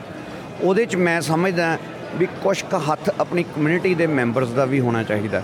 ਜਿੰਨੇ ਵੱਧੋ ਵੱਧ ਲੋਕ ਆਪਣੇ ਮੈਂਬਰਸ ਪੋਲਿਟਿਕਸ ਨੂੰ ਜੁਆਇਨ ਕਰਨਗੇ ਉਨੀ ਤੁਹਾਡੀ ਰਿਪਰੈਜ਼ੈਂਟੇਸ਼ਨ ਵਧੂਗੀ। ਜੇ ਮੈਂ ਆਪਦੀ ਐਗਜ਼ਾਮਪਲ ਦਵਾਂ ਹੈ ਨਾ ਮੈਂ ਤਿੰਨ ਪੋਲੀਟੀਕਲੀ ਮੇਰਾ ਕੋਈ ਇੰਨਾ ਜ਼ਿਆਦਾ ਧਿਆਨ ਨਹੀਂ ਸੀਗਾ। I wasn't that much active ਪਰ ਫਿਰ minister would came on board we join Liberal party ਹੈ ਨਾ we have seen what he has done for community ਖਾਸ ਕਰ ਪੈਕਨਮ ਏਰੀਆ ਦੇ ਵਿੱਚ। ਤਾਂ ਵਿਦਨ ਹੁਣ ਮੈਂ ਅੱਜ ਲੈਟਰੋਪ ਦਾ ਚੇਅਰਮੈਨ ਹੈ ਜੀ ਐਫਈਸੀ ਦਾ। ਥੋੜਾ ਜਿਹਾ ਮੈਂ ਦਰਸ਼ਕਾਂ ਨੂੰ ਦੱਸਦਾ ਐਫਈਸੀ ਮਤਲਬ ਕਿ ਫੈਡਰਲ ਸੀਟ ਦੇ ਸਾਡੇ ਅੰਡਰ ਆਫੀਸਰ ਪੈਕਨਮ ਬੇਕਨਸਫੀਲਡ ਇਹ ਸਾਰੀਆਂ ਬ੍ਰਾਂਚਸ ਆਉਂਦੀਆਂ, ਜਿਹੜੀ ਮੇਨ ਸੀਟ ਹੈ ਲਾਟਰੋਪ ਮੈਂ ਉਹਦਾ ਚੇਅਰਮੈਨ ਹੁਣ 3 ਸਾਲ ਦੇ ਵਿੱਚ ਜੇ ਮੈਂ ਇੱਕ ਨਾਰਮਲ ਮੈਂਬਰ ਤੋਂ ਲੈ ਕੇ ਚੇਅਰਮੈਨ ਦੀ ਪੋਜੀਸ਼ਨ ਤੱਕ ਆ ਸਕਦਾ ਤਾਂ ਤੁਸੀਂ ਆਪ ਸੋਚੋ ਸਕਾਈ ਇਜ਼ ਅ ਲਿਮਿਟ ਆਪਣੀ ਕਮਿਊਨਿਟੀ ਦੇ ਜਿੰਨੇ ਜਿੰਨੇ ਹੋਰ ਬੰਦੇ ਜੁਆਇਨ ਕਰਨਗੇ, ਮੇਰੇ ਨਾਲ ਦੇ ਜਿੰਨੇ ਮੈਂਬਰਸ ਨੇ ਜੁਆਇਨ ਕੀਤਾ ਐਜ਼ ਅ ਵੋਲੰਟੀਅਰ ਕੋਈ ਉਹਨਾਂ ਚੋਂ ਡੈਲੀਗੇਟ ਹੈ ਜੀ, ਕੋਈ ਵਾਈਸ ਪ੍ਰੈਜ਼ੀਡੈਂਟ ਹੈ ਕੋਈ ਸੈਕਟਰੀ ਹੈ। ਮਤਲਬ ਕਿ ਜਿੰਨਾ ਅਸੀਂ ਕਹਿੰਦੇ ਹੁੰਦੇ ਜਿੰਨਾ ਕੁ ਗੁੜ ਪਾਇਆ ਕੁ ਚਾਹ ਮਿੱਠੀ। ਜਿੰਨੇ ਕੁ ਬੰਦੇ ਨੇ ਜੁਆਇਨ ਕੀਤਾ we have got a very good representation ਜੀ ਬਹੁਤ ਬਹੁਤ ਮਿਹਰਬਾਨੀ ਚਰਨ ਸਾਡੇ ਨਾਲ ਗੱਲ ਕਰਨ ਲਈ। ਤੇ ਚੋਣ ਪ੍ਰਚਾਰ ਲਈ ਸ਼ੁਭਕਾਮਨਾਵਾਂ। ਦੇਖਦੇ ਹਾਂ 21 ਮਈ ਨੂੰ ਊਂਟ ਕੇ ਕਰਵਟ ਬੈਠਦਾ ਬਹੁਤ ਬਹੁਤ ਧੰਨਵਾਦ ਬਹੁਤ ਬਹੁਤ ਧੰਨਵਾਦ। You're with SBS Radio.